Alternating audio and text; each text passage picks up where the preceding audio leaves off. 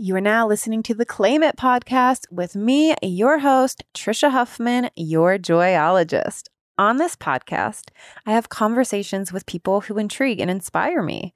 We get into the journey of their lives, how they got to where they are today, the ups and downs, the different jobs, the doubts, the fears, all of it. Because I believe that our feelings of being successful, enough, worthy, fulfilled, lovable are not out there somewhere. Once I do this, have this acknowledgement, have the dream car, dream job, relationship, then I'll feel it forever and ever. You'll feel it a little bit, but likely if you keep putting your feelings of being enough, worthy, successful outside of you, you'll keep chasing it. So that's why I believe we have to claim it for ourselves every single day, sometimes every moment of the day. On today's episode, very interesting conversation in many ways with Derek Beres. He is a multifaceted author, a media expert, and fitness instructor, yoga instructor. And he's also the co host of Conspirituality podcast, which is something I discovered. Well, it's fairly new. So I guess I discovered it recently after they started it.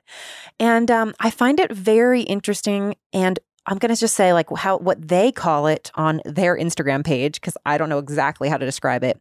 They dig into the convergence of right-wing conspiracy theories and Fox progressive wellness utopianism.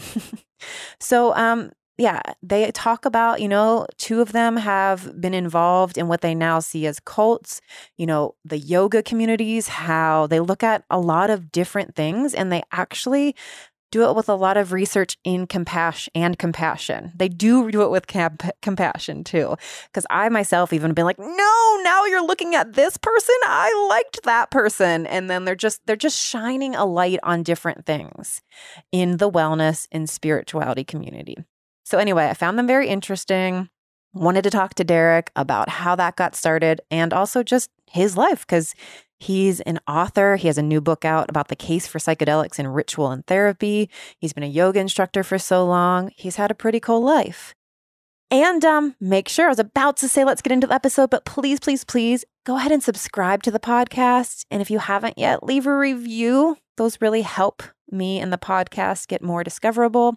And I'll send you a gift if you do. Screenshot your review, send it to podcast at yourjoyologist.com, and I'll send you a gift from my product line. And also love to see you guys sharing about the episodes on social media. Make sure to tag me. I'm at your joyologist. All right, here we go. So I like to talk start with like what was life like for you growing up in like especially high school ages because you know i feel like that can be such a challenging time and then it's also sort of this time of like what am i going to do with the rest of my life? Can come up. Like do you remember like what you thought you wanted to be when you grew up or pressures from family? Yes i, I have plenty from high school. I don't think i really thought about what i wanted to I, I just started a new job this week and now i'm really thinking about what i want to be when i grow up. So that that has never really been um, I, have not been the best planner in that regard. well, I think it's funny. Like, I like asking about that because I think as a society, that's like how we're shaped, right? Like, okay, you got to get your shit together and figure it out and go to college and you get a job and you do that for the rest of your life. And now it's not, yeah. it's like so many of no. us have like had many careers and it's like, it seems so silly thinking back. Yeah, my, but that's why parents, I like bringing it up. yeah, but my, my, I was just with my father in Vegas this weekend, and we actually talked about that. They put no pressure on me whatsoever, so I didn't have that. I, I was very lucky. I was the first person in my family ever go to college, so they were just like, "You made it. Okay, go do your thing." and they weren't in any pressure t- pressure to go to college or to not. They oh, totally no, were no. just letting there you. There was no own- pressure. Yeah, that does seem unique these days. Yeah. well, I don't know about these days. I feel like, yeah, in the generation I grew up, for sure, it seemed like there's a lot of parental pressure for people I know. Oh, yeah. Other people had it around me. I just didn't. and so you did, though, you knew you wanted to go to college. Yeah, my friends were going, and I was I I was I was geared towards academics. I wasn't going to the military, and I wasn't going to vocational school. So no, college was always yeah, that was the Did choice. Did you have any like feelings of what you wanted to do, or just like I'm going to college, I'll figure it out? Yes, I went to college to major in accounting because I was really good at it I was in my high school business club and I was the accountant and we did really Wow. well and I liked it. But within a month at college, I realized that was not going to happen. That's pretty quick to figure that out. well, I I was introduced to marijuana and that Oh. changed everything. So I was about to say, like, usually you don't even start your like major in your first uh, month. So I'm like, to figure that out so quickly. So what did marijuana do for you? it, it just it opened my mind completely and i was also handed copies of the bhagavad gita and the dhammapada at the same time like literally the same week i was given those substances and that actually set off not only my college life it's it's continued to influence my life. I just published a book two weeks ago on psychedelics and they were introduced shortly thereafter in college. And uh, I grew up with no religion whatsoever, so studying religion was fascinating to me because I love storytelling. I, I've been reading my entire books my entire life, so the I just had never come across spiritual books, and so all of a sudden being given these books and then giving these implements to expand my mind, it it has it continues and it will continue for the rest of my life. That influential period of that first month of college. And who, where did those books come from? And that, like, that made you actually, like, because you, I guess the fact that you already loved reading and taking information. So even though it was like, you know, because a lot of people get handed those books and they're gonna like sit somewhere and you know collect dust and never open or open them and then they never oh this is interesting and then never read them like where who did the books come to and like yeah what made you dive into them Well, my I went to college in the town that, at Rutgers University. It was a town over from where I grew up, so it wasn't far away geographically, but in terms of life, it was completely different because I grew up in a very small suburban white community that was extremely racist. And then from there, I transplanted a few miles over to one of the most racially diverse college campuses in the country my roommate was six seven, four hundred pounds. I'm six three, and we're sharing this small room. And then it just so happens that he made friends the first week of college with two commuters from North Jersey, and they both lived in our room for a year. So we had four 18 year old boys sharing one room. They slept on the floor next to each other. And one of them is who handed me those books because they basically just moved in. I mean, it was the time and the era and it worked and there was nothing bad about it. It was actually a great time in my life. But he gave them to me and being a reader, my my roommate, my actual roommate was really into science fiction. He was always reading Frank Herbert books. And I was just open to experience. So I started with those books and it wasn't just the books. He had read them and he was crashing with us. So every night we were up till 1, 2 a.m. talking about the topics in them. And that sort of is what really inspired my path and study this study of religion and spirituality started from there. So is that did you end up changing your major and your college focus to like a religion or spirituality or something too? Yeah, it was initially English because I the one thing when you asked I said I didn't know. I've always wanted to be a writer. I tried to write a book when I was 5 years old. So it was just that was always reading and writing were fundamental to my life up until that point along with sports. And that still defines my life, fitness and then journalism or it's still what I do to this day. The thing oh uh, sorry. I started with English because I just loved reading and writing but what really got me were two things. One of the requirements was expository writing, and I just at that time I hated that form of writing. So What does that mean? expositional right it's it's basically the intro to uh to writing at that time and um you you're predominantly looking to contrast ideas and the interesting thing was i was also studying religion in my own time so i wanted to synthesize ideas and and my my first expository writing teacher, I remember, said that I kept not doing the assignments correctly, that he liked how I was writing, but I wasn't actually writing as I was supposed to be. So he gave me a D in the first semester, which means I had to take it again and I had to suffer through it again.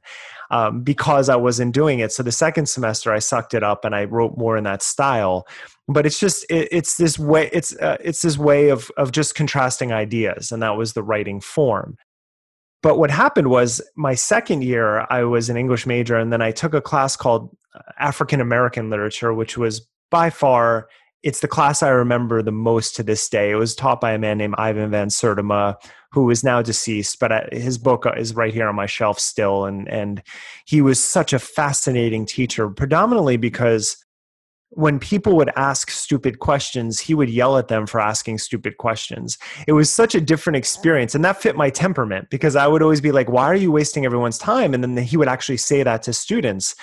Uh, so I got along with him very well for that reason. But what got me was that uh, here I am again on an extremely racially diverse campus. And I'm not just talking black and white, I'm talking about everyone lived on Livingston campus. And he and that class did not count toward an English major. And I thought that was ridiculous. So when I looked at the, I was originally already taking religion classes. So when I looked at the religion major, it was much more open and fluid, and everything that was related to religion fit into that category. So that's when I decided to actually change my degree. Interesting. And yeah, that's pretty fucked up that that one doesn't count didn't count hopefully it does now and actually i was about to say hopefully yeah i actually wrote an article about this a few months ago for big think which is the primary place i write right now. But i noticed that over the summer rutgers specifically that program went on this very deep dive into for uh, to to stop all of the different exclusionary practices in literature and english. And even they're even kind of going out and saying you know what the ways that we approach grammar don't necessarily fit all of the immigrant cultures we have in America. So we want to have a more expansive view of how grammar is taught rather than this one specific way that we understand the English language. So they've actually changed a lot by how they're approaching it. But that was just this summer? Well, that that particular so, okay, got program, like they've been yeah, making no, changes over the years, but yes, the grammar yeah. thing was something. Yeah, it wasn't. yes, yes. No, I've like, kept up to date uh, with them, so I've just you know kind of check in once in a while to see where they're at. So no, they've made progress in a lot of ways uh, over the years, but this this rethinking of what the English department is just happened this summer. That is an interesting look at that yeah with grammar and i'm guessing with like how they grade things as well i wonder if that plays in with the grammar. I don't know about that. Yeah. Um okay so then so that's what then motivated you again to switch to more religion yeah it was just that was that was the thing. I was really falling in love with buddhism and taoism at the moment and i wanted to just pursue that more. And when when i found that out about the having had that experience with expository writing and then having had that happen and and Rutgers was really a hotbed for protests at that time. We were blocking highways and streets and walking to the uh, the administrator at the time, Fran Lawrence, had made some racist comments about the bell curve, and so you know it was it was like very a lot of what is happening now on a large scale was happening at Rutgers at that time, including there was also uh, talking about the Me Too movement. There was a there were all of these protests that would happen at the main campus for female rights at the time as well and we were also blocking streets at that time for that. So it was really seeded then that that protest culture was strong then. So when you're in that environment and then you look at racist policies happening by the administrators you question it and the religion department again was so much more open minded uh, about their approach and that really appealed to me even though doing much with a religion degree in terms of career doesn't unless you're going into academics which i wasn't i wanted to go into journalism. So really just inform i was more concerned about informing my life view than getting a career. And having something okay i'm studying something i want these credits to count for something to give me a degree. Like yeah like, yeah no i i took a class called math for living just to get by, you know, because math was, I was really good with math and like I said, accounting, but once I got to geometry, things changed and math I, I, didn't, I didn't quite love it as much. So I just wanted to get that out of the way. But everything else I took were things that I really was interested in, not just to uh, get some credits.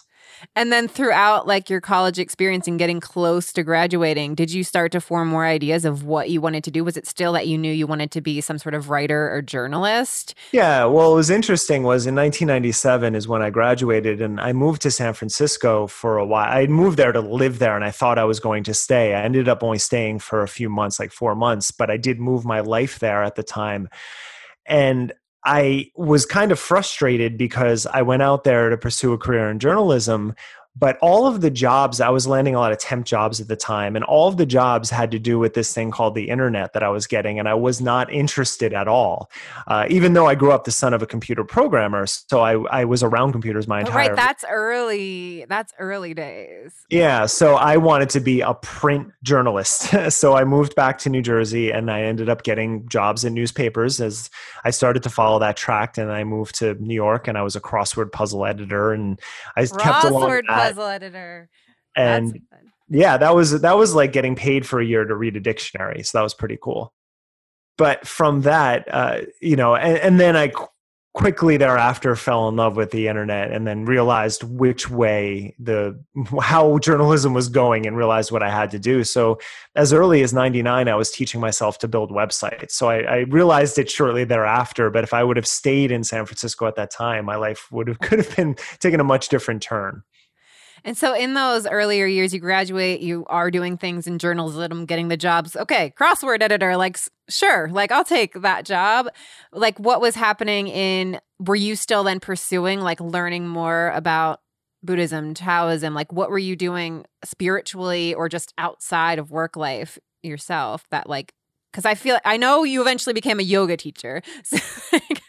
yeah, well, ninety nine is when I started the yoga practice, and I I had studied it the texts in college when I was taking classes on Hinduism. So I was familiar with it. I just, I was doing weightlifting and cardio, basketball, sports, and then martial arts in college. So by the time I got into past college, I got into dance for a while. And then from that, my first dance teacher became my first yoga instructor, who was also the reason I got hired at Equinox years later when he introduced me to his manager there. So there was this series of events through movement that was very inspiring to me.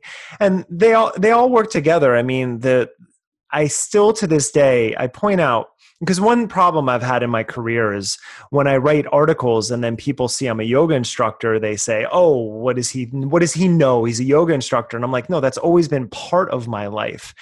And I'd like to point out that in ancient Greece, um, Socrates and Plato they taught philosophy in gymnasiums because they realize that if you're training your body, you're training your mind. There's no difference between those things. Everything is training. We're, we're one being.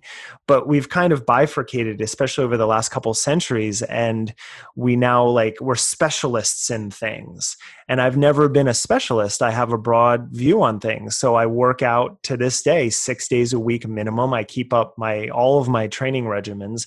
I read every day because I train my mind. And so even then, I realized I didn't want to just do one thing. I wanted to be able to move every day. And I also wanted to be able to write every day. So I was able to cobble together a career that has lasted for, you know, 27 years now, being able to do that. Yeah. It is so. Yeah, you're feeling like people would, or, or people would be like, he's a yoga teacher, and so that would like somehow discredit you. Like, oh, who's this guy that wrote this? He's a yoga teacher, like not a journalist, as if you can't be both. Exactly, all like- the time, all the time. And it didn't really matter. I was spent. I spent a long time as a music journalist, and it wasn't so prevalent then. But when I became a health and science journalist about 2010, that's when it changed. And especially, it especially happens when I touch upon pain points in the culture. So I write a lot about the anti vaccination movement and my problems with them. And I write about my problems with homeopathy, for example. And so when I write about science, scientific studies and I point these things out, that's when I get a lot of the venom and the trolling.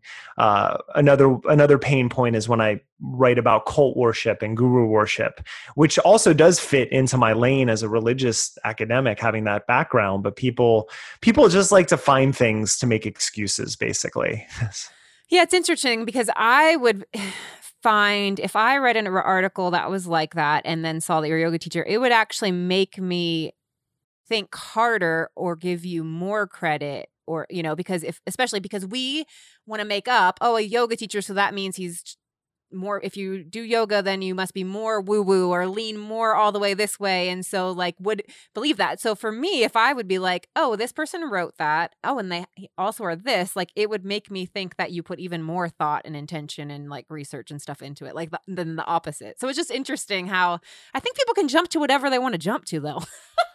I don't want to believe this, so I'm just gonna like say, discredit him.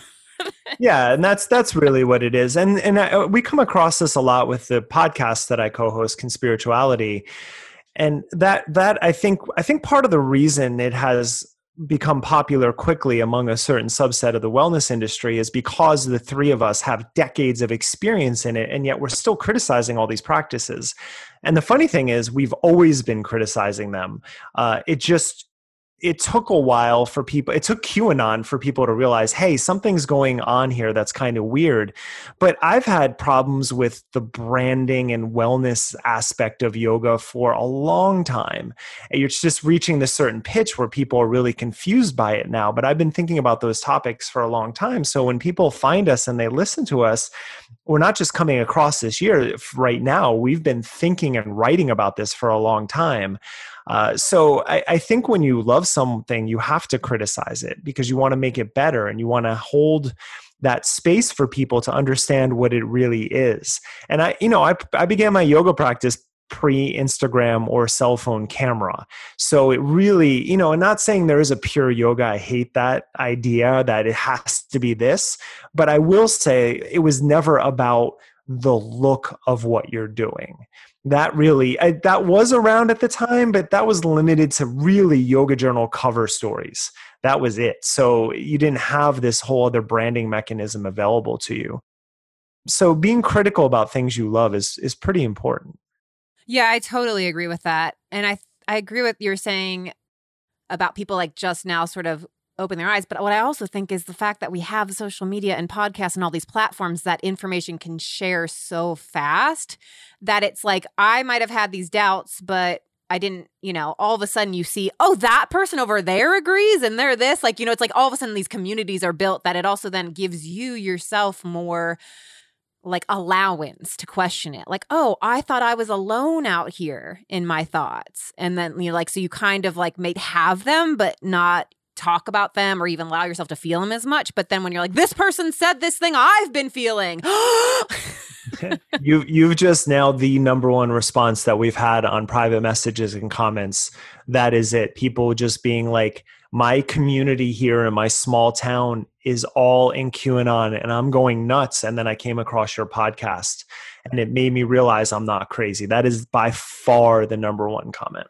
I mean, that's even just in like uh people that you know that you meet that you kind of feel are disingenuous or even like oh everybody loves this person and what they say and whatever and their books or whatever but if i have a feeling like i don't know i feel like something's off but everybody loves them so and so i love so and so and they're friends with them and they whatever so you kind of question your intuition your gut mm-hmm. feeling your whatever you, you know because everybody likes them and everybody's their friend. So I must be off. And I would do that for years. And usually my feelings have always worked out to being correct. that the people that I questioned, that I felt like something was off years later. But also, it'll sort of be like I'll have a, a, call, a conversation with someone and they'll be like, yeah, you know what? I always felt that way too. But yeah, I thought the same thing. If so and so is friends with them and if so and so supports them and if so and so, then they must be good. So it's like this funny thing that a lot of times too, like people being afraid to even talk about their questioning feelings. I feel very fortunate. We talked about not having pressure in high school earlier, but I also feel fortunate growing up with an extremely skeptical father who was skeptical of everything, you know, sometimes to his detriment, as I have that too. But what's interesting too, we talk about on conspirituality is both Matthew and Julian have been indoctrinated into cults, Matthew specifically, and then Julian eh, sort of around the Anna Forrest thing, which he's gotten into in different episodes. I just never was. There was never a religion I believed to be true. There was never any sort of spiritual path that I thought was the one. And I think that's what happens when you study a lot of them at the same time is you realize, well, this is saying something very cool here, but this is kind of weird about it so that i'm not really going to pay attention to that i'm going to take that and then this one over here also there's a parallel but then they're they're conflicting here but my biggest thing about basically any sort of faith is that when when you say that you are one you are thereby saying all of the other ones cannot be correct. And that is problematic to me because that sort of gets away in the way of true growth.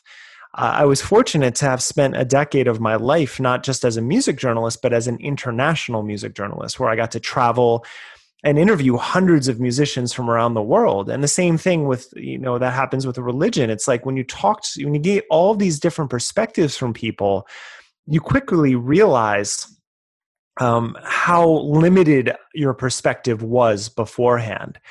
One example i often think of is when i was a long time vegetarian and even for a little bit about two years of that time a vegan but i also went to morocco numerous times to cover music festivals and I would be practicing at Jivamukti, which was a place I loved back in New York for a number of reasons, but there are hardcore vegans there. So I always just kind of, you know, even then, even though I was involved in that, I didn't take the messaging so hard. But then I would go and my go walk around Medinas in Fez or in Rabat, Casablanca, and you see how people live and that meat is just a part of their life. And I'm like, how am I back in New York going to say that this is the way the entire planet has to live? We don't really have that big picture view unless you travel, unless you read a lot of different opinions and ideas. And so that's something that I've always taken into consideration. And I think why I've never got caught up with uh, to influence. And of course, not like anyone else, I'm influenced by things. And, and you know, we, we are never the same person like I'm a different person right now sitting here talking to my computer than I would be if I was out in with a lot of people. But I've also tried to stay true because I've been an atheist for a long time. And in the yoga world, that has always been problematic to some sects of people.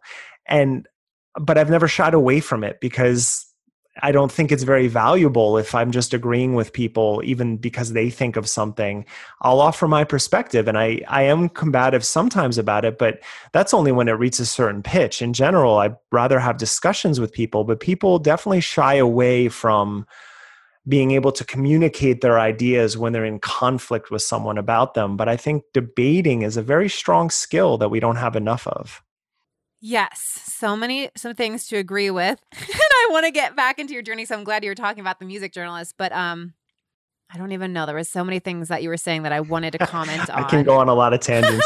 guys. no, but it's good. But uh no, I think what I yeah, the tangents are good. The thing I was just I wanted to agree with you in the fact is like I think that we are similar in that way of like uh I even I had Ben Lee on my podcast this week saw, after yeah. hearing him on your guys's. Like that's yeah. how I then reached out and um and and we talked about how like I've been sort of in next to a lot of things that ended up being cult like or whatever or even like I was like oh I think I'm like a toe dipper. Like I've been someone that I'll be like oh okay somebody's like go do this and I like listen in or like whatever and I uh you know like I did landmark forum and advanced course. Fucking mm. loved it. Honestly changed my life. I never did anything after that. Yeah. like but so like and then people will say landmarks a cult and i don't see that because i haven't had any of that experience. But i was also someone that was like oh wow i learned some things. Cool. I really got some like great way to like manage my life and heal some stuff and be clearer with people. Uh and like cool thanks and I did, and I've had some friends that I would like have recommended it to it, but they also like I don't love their method of enrolling people. Like that's the only way they market is like or like they advertise that like you have to yeah. bring people there, and then you're like you have to do this course, whatever. So I somewhat can get how people can call it, but I even had my landmark leader Jeff Wilmore on a on a on an uh, episode a couple like weeks ago too. But anyway, stuff like where I've been part of things that or I've been friends or I've done things that people have later called cults. And to me, I've just been someone that like oh, cool, I got that. Oh, got that. And then, like, cool, let me carry on with my life. And that I've never been someone that believed one way was the way. I was raised Catholic and in elementary school at an all Catholic school, ended up not being Catholic, like as a third grader, as a fourth grader, because I mm-hmm. didn't agree with what the nuns were saying to me. And it didn't make sense to me back then. And so I've never associated myself as being Catholic again. like, and I, um, just boring. I mean, my mother was Catholic, my father was Russian Orthodox, but the Catholicism played into my life uh, just in terms of CCD. We didn't go to church, and I did go up until sixth grade. And then I said to my parents, I said, I don't want to go anymore. And they're like, okay. And like I said, no pressure, which was very good. I mean, but I, I was around it. I just found the the ceremony, uh, the ceremonial aspect of Catholicism extremely boring. Uh, and even later on in my in my life, when I was with my ex-wife uh, who had a jewish mother and a catholic father i would go to the ceremonies with them at the holidays and the jewish ceremonies were so much better. Like I, as, as, as, a non-believer in any of them i was so enjoyed them. And then we go to the catholic ceremonies i'd be like oh it was just they're pretty painful me, yeah it was i was like why couldn't they get that right? I mean even if you look at more of the the southern evangelical right uh, the charismatic movements at least there's music and, and christianity and dancing but the the Catholics they need they need an overhaul of their ritual. I need some more joy. Like yeah, yeah, absolutely. the cantorial singing of, of Judaism was it's just incredible, uh, and I, I just wish that translated across the board. But so yeah, I've sort of been the same way where I've felt like I don't believe anything is like the one way, and you're saying someone's right and wrong. So same thing, whether you're vegan and you're telling everybody else they're wrong, and also the way in people can express that too of like it's so great that you're that and that's why and these are the reasons but the right and wrong thing from religion and different things has never been great like i've yeah. i'm someone that feels like you can get something good like oh i love that person's quote and like you got on conspirituality i know it's not necessarily you you guys are calling out a lot of people right now There's a yeah, yeah, we are and are. I don't know much about those people, but even I'm like, huh, interesting. I've never read that person's book, but I remember when I used to share quotes all the time. Like I shared their quotes all the time, and I loved their quotes. Yeah, Osho's a big one. One of the, my most common. oh, commented. I didn't see that one. well, we haven't shared. we haven't yeah, gone in. We only touched upon him, but that it just reminds me of because there are two topics that I wrote for when Big Think used to have comment sections, this was before i mean social media is around but people really loved comment sections back then right. and there were two articles that i wrote specifically probably about seven years ago that i had over a thousand people come after me just and one was on homeopathy as i mentioned and one was on osho and all i had done for that article was revisit incredible reporting by the Oregonian that had done over uh, six episodes, I think, six in depth articles. So, really, the article was just a recapping of what the cult did and how they poisoned the water supply in Oregon at the time.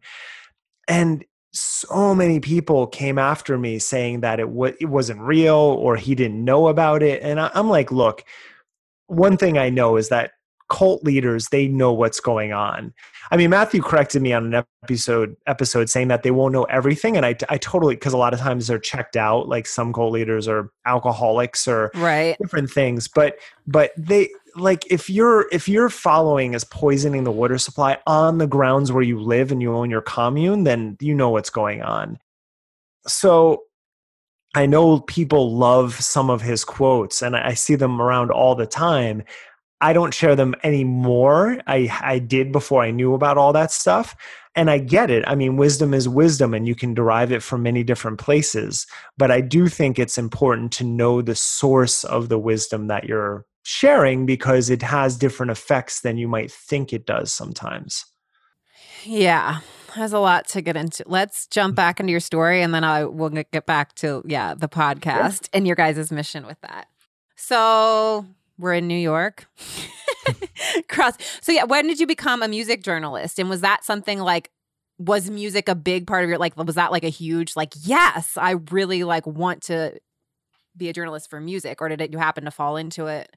No my first journalism in college my first semester was music. I was writing about i remember i wrote an art my first piece was a piece about rage against the machine and then the next month they played at the school and i was on the concert committee so i got to meet them and they were awesome. But just so that that that period just really got me ready. I was like oh you're going to give me free music and concert tickets and pay me to go write about music? That, i was hooked so it, it had started early on, and I, I had pursued it. Uh, but at the time in Manhattan, I mean, remember at this time, the way you're getting jobs is by reading the back of the Village Voice. Right. You're not online so much. And so I, the first job I got was through a newspaper ad for the crossword puzzle editor. Then I spent two years as a log editor at the Discovery Channel. And then I was always freelancing for music publications at that time. And then I got hired as an editor for an international music magazine. And that's what really set me off on that path. That was in 2001. Very, very cool. And uh, what was that? So yeah, international music magazine. So that yeah, you were like traveling all the time and interviewing people, or what were you doing? Or uh, what what yeah, what did that look like? Traveling a little. I mean, I went to a, a bunch of conferences and, and festivals nationally and internationally. I was traveling generally once to twice a month. So yeah, a good amount, a good amount. Like that's um, kind of. yeah, I guess now looking back, I mean, I actually I miss that. I well, obviously there's no travel at all right now, but uh, I miss being overseas often. That was a, a nice perk because journalism has never been pay, a high paying job. But the the good thing about it, at least at that time, is that people would pay for your flights and hotels to come write about them. So that was one of the biggest perks. Yeah, I was a I was a live sound engineer with bands for like a decade. So I got to tour the world paid to go explore the world as well. And I definitely miss that. yeah, that's a great. What bands? Oh, lots of different ones.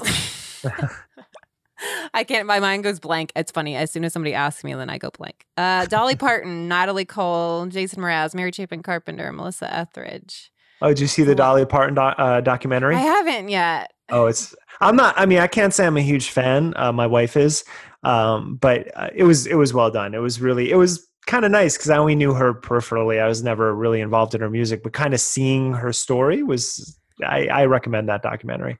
She's a definite badass. That's. I'm like I couldn't even think of another word. yeah, yeah yeah, that comes across. It's definitely, uh, you, you know, at the end, my wife said, you know, the problem with documentaries while people are still alive is they're very fawning. And it was a fawning documentary, but at the same time, watching her development, what she had to go through as a powerful woman in the 60s, like owning her business, it was, that was definitely inspirational. Yeah. I, uh, yeah, I'm gonna definitely watch. Everybody out there, let's watch, discuss. Just kidding. uh, so, and then in that time, like, when did you decide to get like certified as a yoga teacher? And was that at that time just like, oh, I'm interested in yoga? Like, because I when I got certified to be a yoga teacher, it was sort of like, I don't know if I'll ever teach in like a studio, yeah, but it was just like, oh, I love yoga and what it does for me. Okay, now I have time to get a teacher training. Why not? Yeah, I, I remember I had been practicing for four years when I decided to get my certification. And I remember again talk about the difference in cultures back then that it was a serious question is four years enough before you can become a teacher. Today people just don't even they just start their practice in teacher training. No I mean, totally. whole, yeah i've yeah. seen people that yeah it's like oh i i finally tried yoga Tricia and then like two weeks later i'm getting certified. Yeah it's a whole different world in that sense. But so when i did it i was still working in music journalism, I was able to do an evening class that lasted for six months, which when I ended up teacher, teaching teacher trainings, I always made my programs four or six months because I do not believe you can teach that in a month. Uh, that's just a cash cow. So that was always something that annoyed me. So we always made our programs, my, my training partner and I made programs long. And during that time, I actually lost – my music journalism job, my full time editing job. So, right in the same month when I got certified. So, I had transitioned during that time because I, while I covered a lot of different music, I became very close with a number of Indian and Indian American musicians in New York and further around at the time. So, I actually spent a lot of time on the road with uh, Karsh Kale, Cheb i Sabbah, the MIDIval PunditZ, the sort of Asian massive crew is what they were called. And I became just very involved in that scene. And I also started DJing around 2002, and I had a crew that I was DJing with. And so the transition point, what happened when I left full time work, I had a very successful weekly party with a with a tabla player and DJ called Karsh, named Karsh Kale, who still is a wonderful producer. And so that was able to pay my bills that party. It was it went very well it was at a place called kush in the lower east side. And that's when i was starting to teach yoga. So i picked up a couple classes and so really the only reason i started teaching was because i was out of work.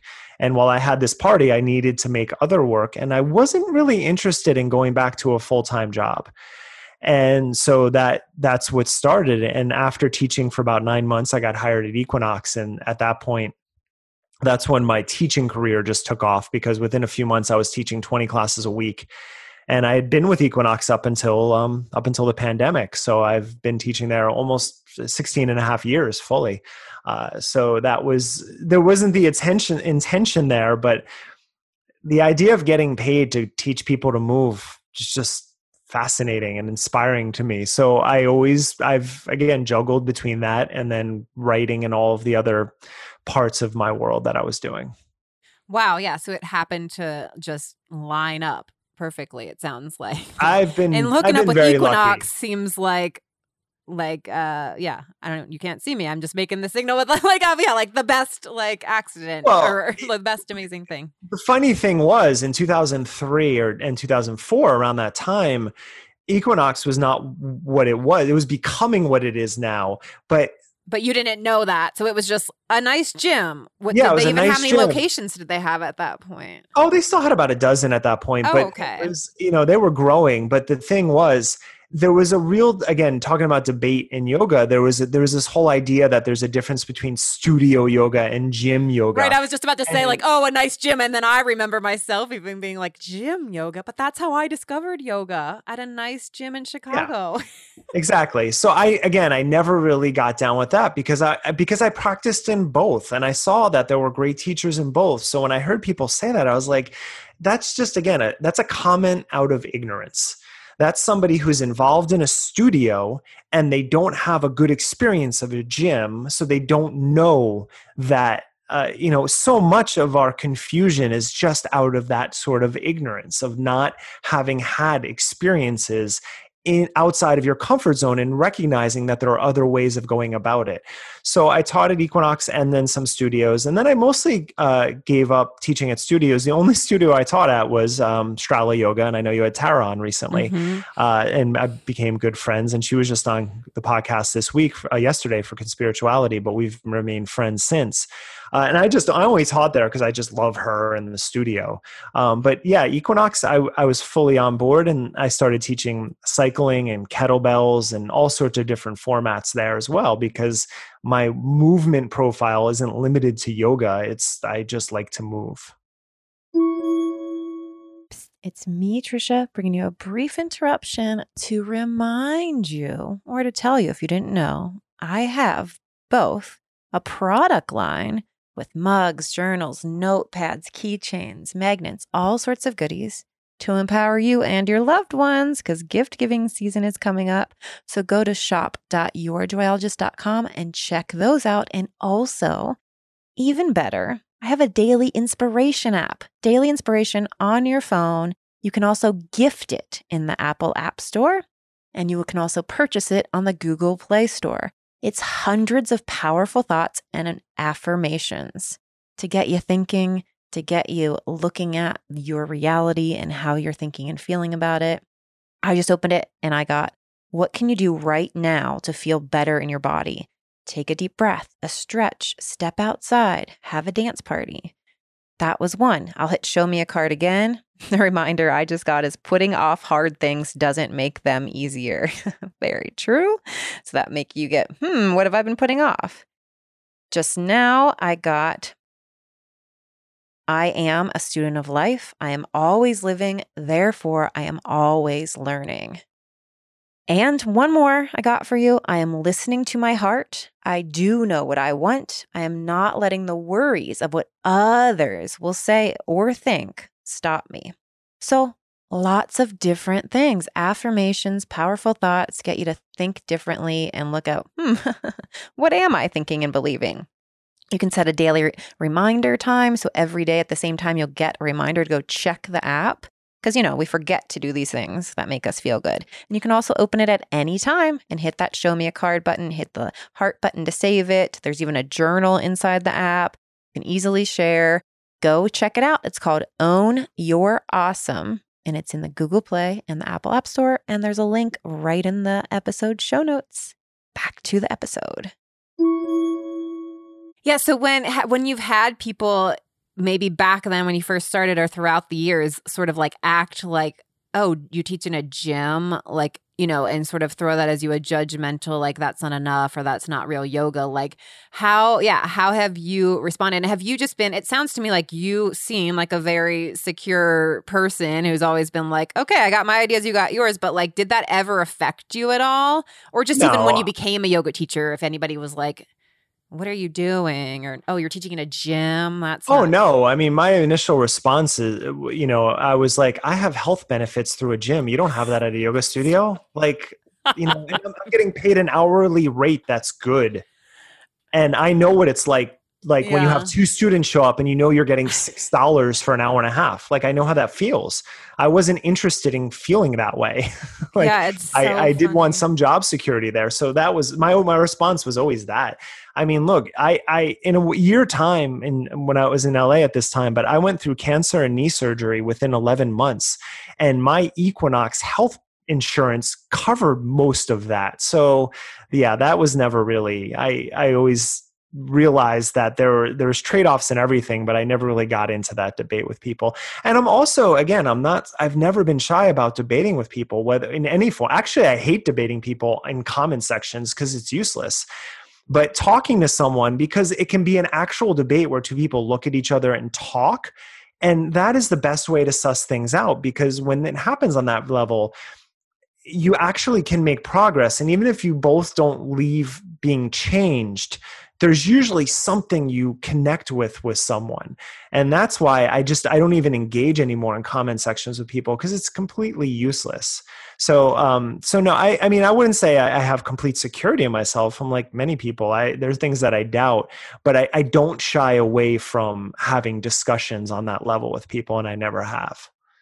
Yeah, and what I feel is that when people have whether whether it's about anything or like oh like no, you're, you know, gym yoga is not right because it's not supposed to be this or that. Like when anybody's in some sort of like, this is right or this is wrong, what I feel a lot of plays into it is that we as humans automatically make up if someone is doing something different than us, then that means that they think they're right and I'm wrong. Or like yes, some sort of like yes. that we automatically jump to the conclusion that like they're saying your version is wrong. So like, how dare you team yoga that it's like, oh no, or or it can be like, oh, he's taking my worth away from me because I teach in a studio, or like that we become immediately defensive without realizing it. So we automatically make the other option and the other person wrong. Like in like when you stop to think about it, like it makes no sense. But we're automatically like in this self protection mechanism mode.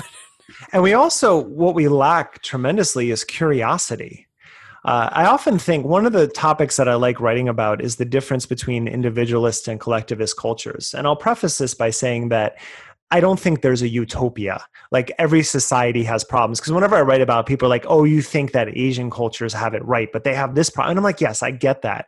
But purely from the idea of focusing on yourself or the collective, I always reference this study, and I think it's so insightful, and it really gives at least one window into what we're going through in American society right now.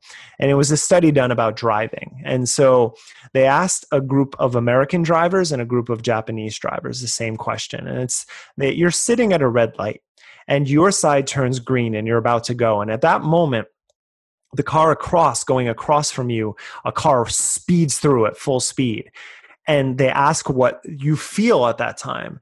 And American drivers, by and large, said, I'm really angry. That person is just trying to get over on me. They're so selfish. And Japanese drivers said, Wow, that person is in a rush. They must have something really bad happening. I hope they're okay. And again, this is not, you know, this doesn't fit the profile of everyone, but it does give you a bigger picture overview in Asian cultures have stopped this pandemic because they wear masks whenever they're sick. They don't need a prompting for a pandemic. A lot of cultures have it. If you have a cold, you wear a mask out in public so you don't get other people sick. like, and that's just in their mindset. And watching what we're going through, it's really sad and tragic in so many ways. Yeah, when you were uh, saying that example, I was like, okay, what would I jump to? And my, uh, well, I was going with feelings. So my initial mm-hmm. feeling mm-hmm. was fear, but I immediately jumped to, oh, I'd also like, I also, when I feel like it's going to be anger, that like, I'm like, mm-hmm. oh, I'm scared. Yeah. Like, but really it happens so quick that you immediately go like, what the fuck, you asshole?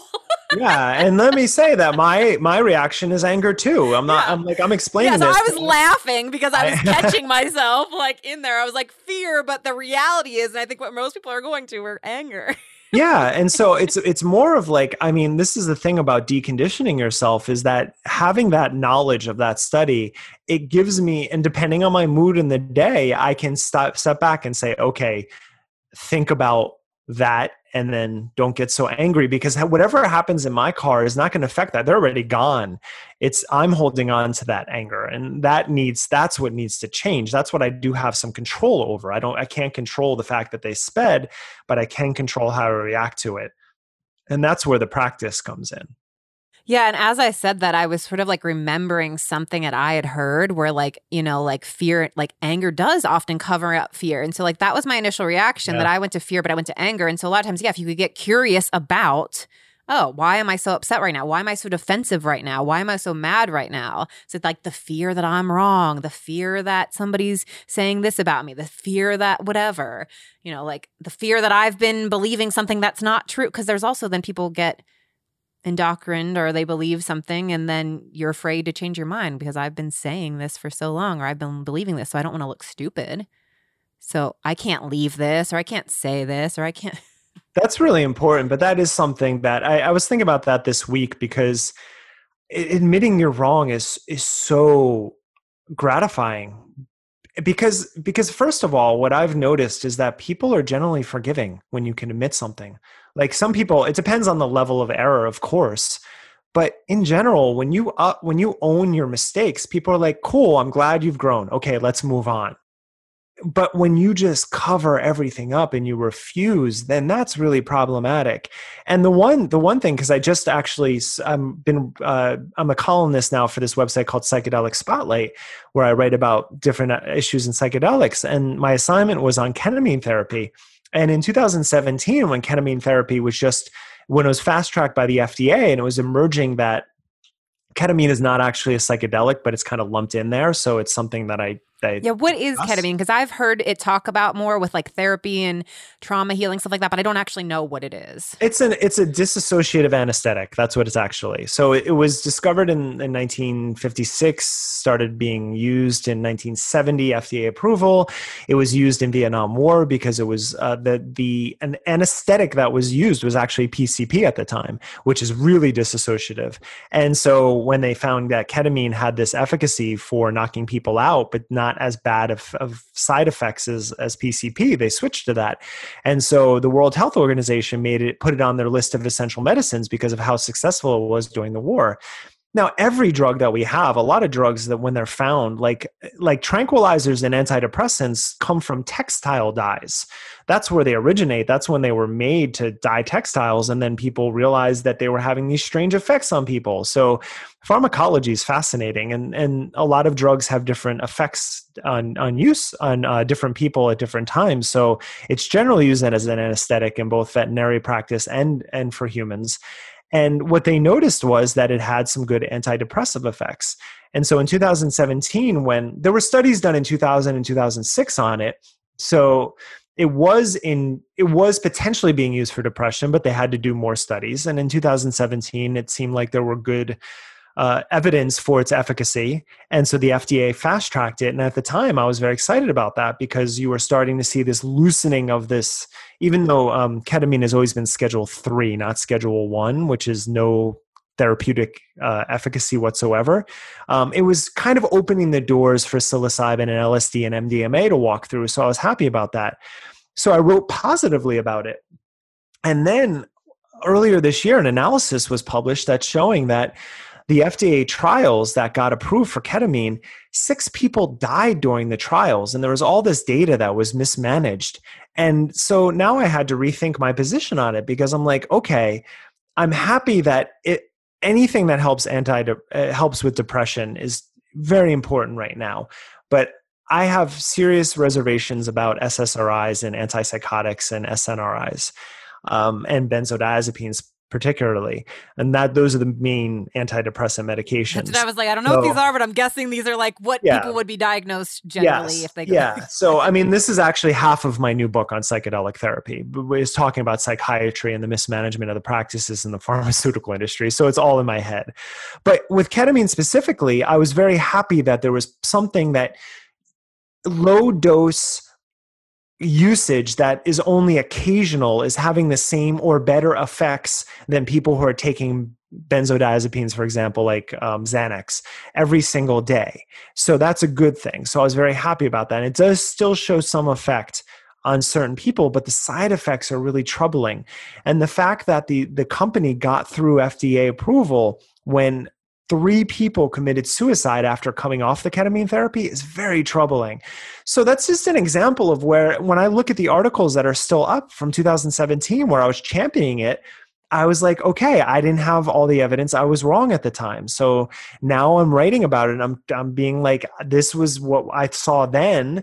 And now we have to kind of own up to what's actually happened. And I think if you extrapolate from that and you can apply that more broadly, that is how progress is made. That's how science works, period. We think something works, and then we have evidence that shows that it doesn't or there's something better. So you move on. That's a very healthy practice. And that's something that we're not seeing enough of right now in so many different ways. Yeah, it's so interesting to me because I feel like I've always been someone like, yeah, we're allowed to change our mind. We can go change a different direction, change career, whatever it is but part of like our society it feels like yeah like that it's you're like it's wrong to change your mind to yeah. admit like it's again because i am saying change your mind like you don't even necessarily have to admit you're wrong like oh you, you maybe are admitting you're wrong but you're also changing your mind now that new available information now that eh, other information became available whether that's someone to, like an opinion you heard another opinion or this like so it doesn't even you don't have to be like you're wrong. It's like, oh, I am now changing my mind based on now I'm older and I know this. Now I had this life experience. Now this person told me their direct experience. Now there's this study, whatever it is. Like, you're allowed to change your mind, people. And we're also changing all you. the time. yeah. We're you evolving know, every moment. Part of part of this this story, um, so going back to religion is I I was fascinated with what people believe and the different ways that they expressed their views on reality and especially the mythologies that they create to think about the different storytelling of the imagination which is fascinating. And then in 2005 i read this is your brain on music by dan levitin which is talks to the neuroscience of, of music. Uh, you read that I never, I've heard of oh, it. Yeah, it's a, it's a fantastic book. Dan Levitin's one of my favorite neuroscientists. Anyway, he writes about attentional deficits now and other things. But um, what really captured me about neuroscience and consciousness is memory. I think it's absolutely fascinating. So that's where I put a lot of my research and energy. And there's a, in my in my new book, there's a whole chapter on memory and how we actually remember because I think that's really important. And the way that memory works, at least in part, I won't get into how, like the evolutionary path to memory, but one thing that's important is that first off, you never see reality as it is. You always see reality as how you've lived it up until that moment.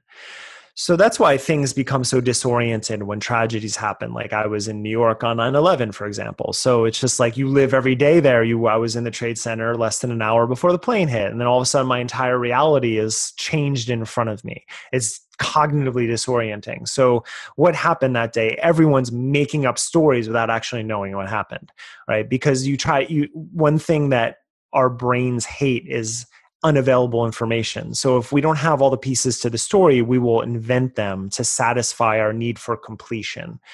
But specific to memory, once you have an experience, it becomes part of your biography and we are changing all of the time like we think we're this one fluid entity that has persisted over time whereas if you actually videoed yourself every day over the course of 20 years and then you go back and listen to days from like 15 years ago 20 years ago you would be like who is that person? But we have this image that we're just that person and we've maybe we've made some small minor adjustments along the way but we're constantly changing not only day to day but also situation to situation depending on who we're talking to. So our memories are are generally not that great and memory is how you construct identity So yourself is changing in every single situation. So the idea of admitting that you're wrong or you've got something off it's healthy because we're always doing it. Like i i do it every single person does it. But when you refuse to do that i think that adds more stress and anxiety and that's really that just from a mental health perspective that's not very healthy yeah, I love that you brought this up about memory because I I'm actually I'm writing my first book right now and I'm putting a lot of personal stories in in the book to say examples and I caught myself this week like I had written a story like okay I'm going to use this example from my life to express you know this and I was like rereading it and I was like that's not the truth. like I wrote that in a self-preservation mode of what I wanted to believe. like yeah.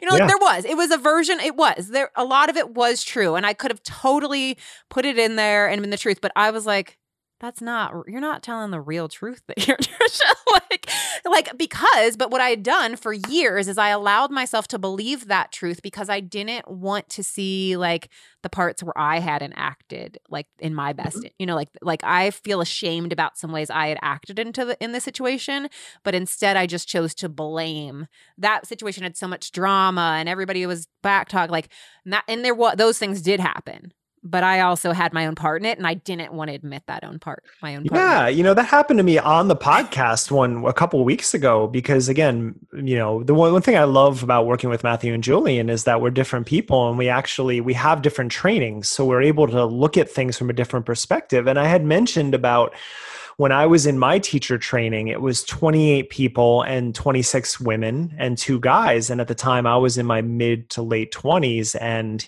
the other guy was, you know, in his uh, probably 60s. So I was kind of the guy around the studio, and the the teacher trainer was in his 30s. So uh, during our session, during our six month training, he got arrested for sexually abusing one of the stu- uh, the female students in there. And I taught, I mentioned to the fact that you know at that time everyone was skeeved out. Obviously, we just we paid thousands of dollars. We just wanted to get our certificate and get out of there and I mentioned how no one said anything about all of this as it was happening. And then Matthew's like, How'd you feel about not saying anything? And I'm like, Yeah, I didn't say anything either. right. It was just like, I mean, because when you're in that situation and the person in power still retains the power, you don't call them out. And I was totally part of that. So I was enabling in that sense. And that was something I was like, oh man, I didn't, you know, you need other people to reflect back on your own failures. And that's how you're able to grow. But yeah, even me just admitting to myself that like I had like sort of rewrote this in a self-preservation mode that anybody reading that wouldn't have even known because the people even that in that situation would have read. But I just was like, delete. And and it wasn't like I felt ashamed. It was more like that's not I don't I'm not going to tell a lie. I'm not going to tell myself a lie anymore. Yeah, Tricia, back then you did some things that you wouldn't have done now. You acted in ways that now you're like, I can't believe I did that. But that happened. And like for me, that felt more healing, owning that and sort of forgiving myself and allowing myself to remember the truth over than hiding it and being like, no, no, no, no, no. Only see what other people did and said about you and not your part in it. Like it felt good to me to be like, nope, nope, I'm going to delete all these words and I'm going to share a different story and not like for shame, but like, Tricia, take ownership in your life. And that doesn't mean you're fucked up and you, you saw and whatever and you're to blame. This, you had part in that. well, you know, this week's episode was about self care, and we we interviewed um, Hala Khouri, Tara Stiles, Lissa Rankin to talk about their self care methods through this moment. But then the first hour was us talking about our own, and in a sense, as we were going through it and we were each talking and then interacting with one another, it was a heavy episode because we were talking about how hard this time is. And at some point, I said, you know, I know we pitched this as an episode on self care, but the reality is that part of that is admitting that you're struggling and admitting the hard stuff you're going through. And I brought up the fact of um, there's a number of young, mostly women, but uh, teenagers and 20 somethings in in China who are getting facial surgeries so they look better on Instagram. Like they're constructing themselves to take the best possible photo. And then it takes an average of 40 to 45 minutes for them to doctor a photo before they're allowed to allow it to go onto their feed. And I just think of the mental weight that must hold to try to spend all of that time just to project an image of yourself that doesn't actually even reflect what you're feeling.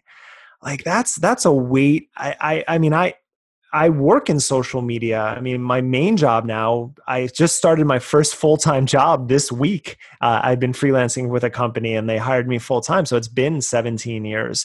And part of it is social media. And I, I really have to think about best hygienic practices of how we as a company are presenting ourselves because I want to be honest about what we are in every capacity. And everyone on the team is, is all for that, which is wonderful. But so much of social media is projection. And that's really damaging. I mean, in, in one sense, I'm glad I'm not young at this point. You know, I still engage in it, but to, to have to think about that sort of weight, it can be crippling. Yeah. Same. I'm not that's yeah, I'm not. I know young. you're it's the joyologist, but well, but that's like the joyologist. The, I mean, if you read like my bio, it's like I'm about like being real. Like to me, yes, what I, know, I say I is the truest way of joy is that you gotta fucking be real with yourself and the beliefs that you're believing and what you're telling yourself and what you're projecting is your reality. Like I'm not about fucking like faking happy and faking that. Like that's which, something I've pointed out. I pointed it out recently, but I've I've written about this for years because Joseph Campbell is a big influence and he is most well known for follow your bliss. And so people often truncate that that part of the quote just and put that up there to follow your bliss. But if you read the entire quote, most of the quote has to do with how much struggle it is to find your bliss and the fact that bliss has nothing to do with your happiness. It is about coming through your adversity and then overcoming that. And and then as kierkegaard said courage isn't not having fear it's seeing your fear and then moving forward in spite of that fear. And that is what bliss traditionally is. And if you look at the yoga literature that is also ananda. That is what the term comes from. The bliss is not happiness it's the ability to rein in your mind and and have a stable mind. And and that's why i've always pointed out that the the goal in buddhism isn't happiness it's contentment. Because situations aren't always going to be happy but if you can navigate both the rough times and the good times without getting swayed too far in any direction then you have some real satisfaction with life it's that constant chasing for what we think of as happiness which becomes hedonic and then becomes addictive. And then that is when you get into that spiral where you think you need a facial surgery to look better on your phone. Yeah, if I just do this, then everything will be great. And I just which yeah, I agree with everything that you just said. And I have several times, even most recently, have been like, maybe I'm gonna change not take change my brand from your joyologist. That feels stupid. But I kind of like it. I can reel people in like, oh, what's this joy? And then I'll be like, I'm here to make you face your shit. yeah. While also finding joy. yeah. Yeah.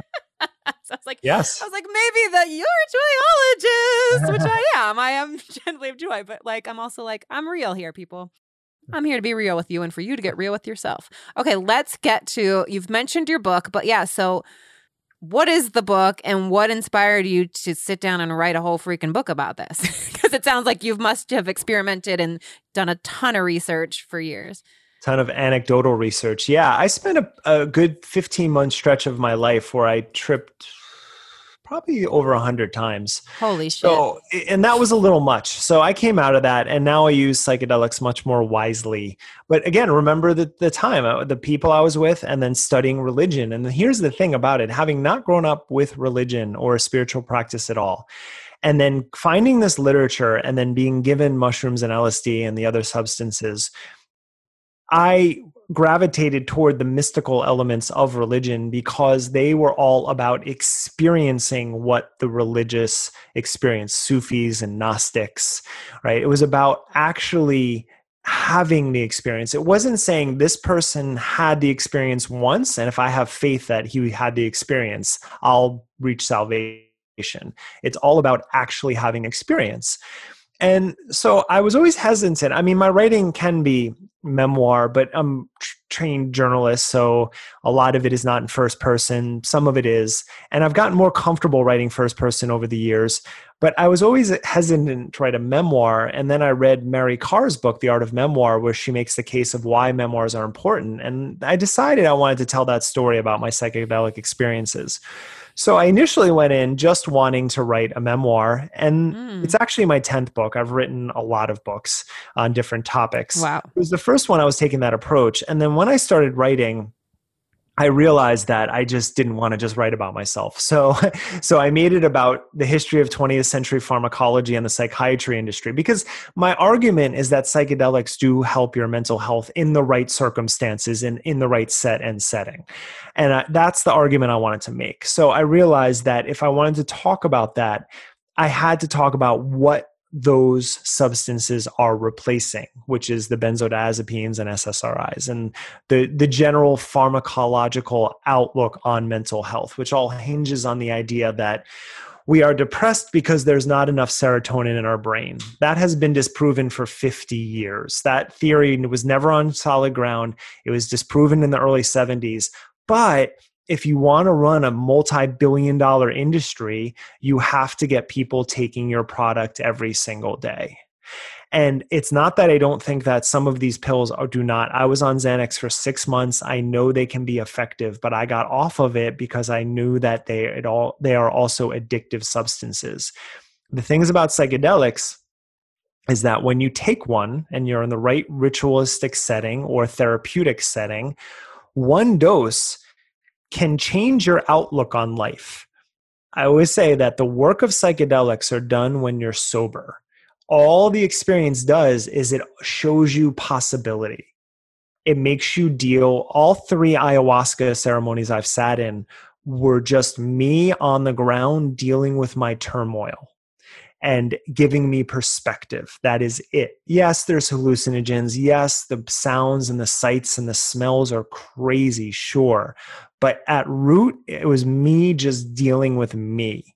And then when you come out, you have a decision. Am I going to change my patterns or not? So, like Iboga, Iboga, which I have not tried yet, but that has been shown to be very effective for addiction. And the same thing happens. What do you get? You have people who go into the ceremony, they take the Iboga, and they come out. And during the ceremony, all they see are visions. We'll take cigarettes, for example.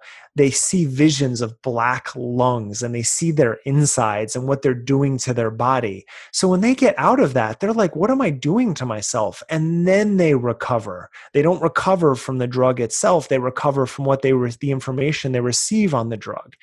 And that, so the book is split between psychiatry and best practices and why we fail when we don't incorporate psychotherapy into a drug model, whether you're talking psychedelics or any other substance. And then the other half, just less than half, is my memoir, just talking about my experiences and what I've learned on them. And so, if somebody was out there and they, uh, you know, felt like they struggled with mental health and they, you know, like wanted to try something, then like, what are the ways? Because that's also like with the days it is like and are, are, you recommending a certain without giving away everything in the book but like yeah like say somebody's in ohio and they're like you know i really struggle with my mental health. I feel like i would want to try something. It's not like let me just order something on amazon well, yeah. i mean like, i got me- I got so lucky because the people that I had my first experiences with were good people who led me in the right direction. It's very easy eh, to either have bad first experiences and then never go back or I was just uh, someone reached out to me on Instagram when we were chatting yesterday, and she was talking about how she was somebody, uh, this women's group tried to indoctrinate her into a cult through the use of ayahuasca, and psychedelics aren't good or bad. They're uh, Stanislav Grof called them non-specific amplifiers. They just take whatever your surroundings are and they amplify them. So if you're around some shady people, my one peyote ceremony was around some shady people. Fortunately, I had enough experience to know that it was a tr- problematic ceremony and I left early. But not everyone has that. If if you're new to these substances, you need guidance and fortunately, there are organizations like MAPS who are currently training people for uh, psilocybin and MDMA uh, assisted psychotherapy right now, mm-hmm. even though they're not yet legal. But they they have the foresight to know the direction that we're going, and they're training people, and I think that's really healthy. Uh, for the people who need it right now, I, I can't give advice because you just got to hope that you find the right people in your community who have access and are going to help you because that's what happened to me and I got lucky and not everyone does but that that's really all we have right now which is a shame. Yeah, it's interesting too cuz uh again with Ben Lee he was talking about and I know somebody else that like was part of us the same I guess one of the cults you could say that he was part of. Uh, the I don't the Neoma. I don't even know what it was. And like mm-hmm. where he told me, I was like, so how did you get out? And like whatever. And he was like saying that he got a message on the ayahuasca, which is part of, which is funny because some of these systems use ayahuasca where like you have to be doing it four five times a week over and over while they're teaching you these their teachings and stuff like that. And another friend of mine recently told me that, yeah, like they did it so many times and they got the message to like leave on it. And then once they even left that group, they've done plant medicine again twice. And in the message, both times they got like, you're done here. like, uh, yeah. like well, which I thought was interesting. But also in those, the person that was leading those things, I was told that he would say though, if you feel any, if you get messages about this or this, then don't listen to him. So he was kind of like aware yeah. that the things could be coming up in the plant medicine to not trust him or to question it and stuff like that. But he was making sure, but if you hear this, like, no, no, no, don't listen to that. Like he was like, so also making sure to plant seeds. But it was like interesting to me that people were getting the messages. Like Ben was like, he was like, oh, got a message, like, you can get off the bus at any time. Like that, that's like, you know, that made him be like, okay, bye. I, well, it's interesting. You know, I got that. Alan Watts used to say, when you get the message, hang up the phone, uh, which is perfect for that because he was not a huge fan of psychedelics, so they had done mescaline. Uh, I had uh, an experience in um, the last time in November 95 was after that end of that 15 month run. I was like, okay, n- no more uh, pharmacology, no more LSD even though it's from our ergot, but it's still manufactured. Like I, I, kept with mushrooms and marijuana after that, but I let go of everything else I was doing. And then in July 1997, I decided to try. I ran in. I was living in San Francisco, and I just had the opportunity to take some LSD, and I did. And yeah, I got the same message get out of here. get out of here. And it was 20 years before I did LSD again. And I only did it again because I was, I thought in the right set and setting. And I was. And it was when I was camping in Oregon, uh, coastal camping with one of my closest friends. And it was a complete, it was the right place. It was the right time, right place. Everything was perfect. So, you know, I mean, look, when you say you get the message, what does that really mean? It means you're telling yourself something. It means that something in the environment is kind of off and you're saying, "Hey, just watch out for this." You're just your intuition is just your history plus your environment. That's all it is. It's not coming from everywhere. It's coming from inside of you and the person you that you are um, there have been studies on what intuition is so it's it's that gut feeling is just repetition over time and if you're in the if you're in the environment where something feels off it's probably because you're like that person's a little weird over there i should pay attention and then the amplification of the psychedelic is just doing that to you so being honest about what they're doing i think is really important because then you can actually take steps to healing or therapy if that's what you actually need yeah. Okay. Let's get back to so, what made you guys start the Conspirituality podcast, and what is the real intention there?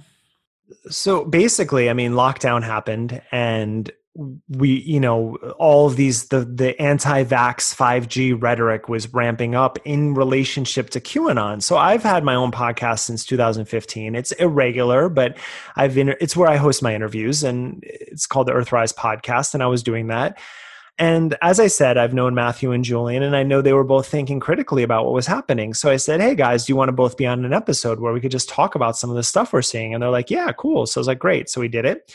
And then at the end, we are like, that was awesome. I was like, do you want to come on next week?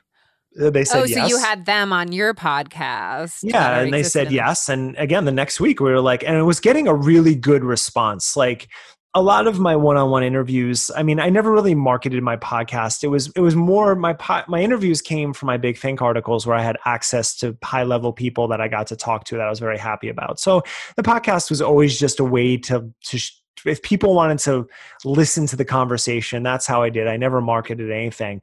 But those those first two got a lot of response from people. And I was like, there's something here. I was like, and we were talking about the term conspirituality, uh, which comes from it comes from a 2011 research paper by Charlotte Ward and David Voas, but a British philosopher named Jules Evans had written about it, and then I had written about it based on Jules's piece and the original research paper.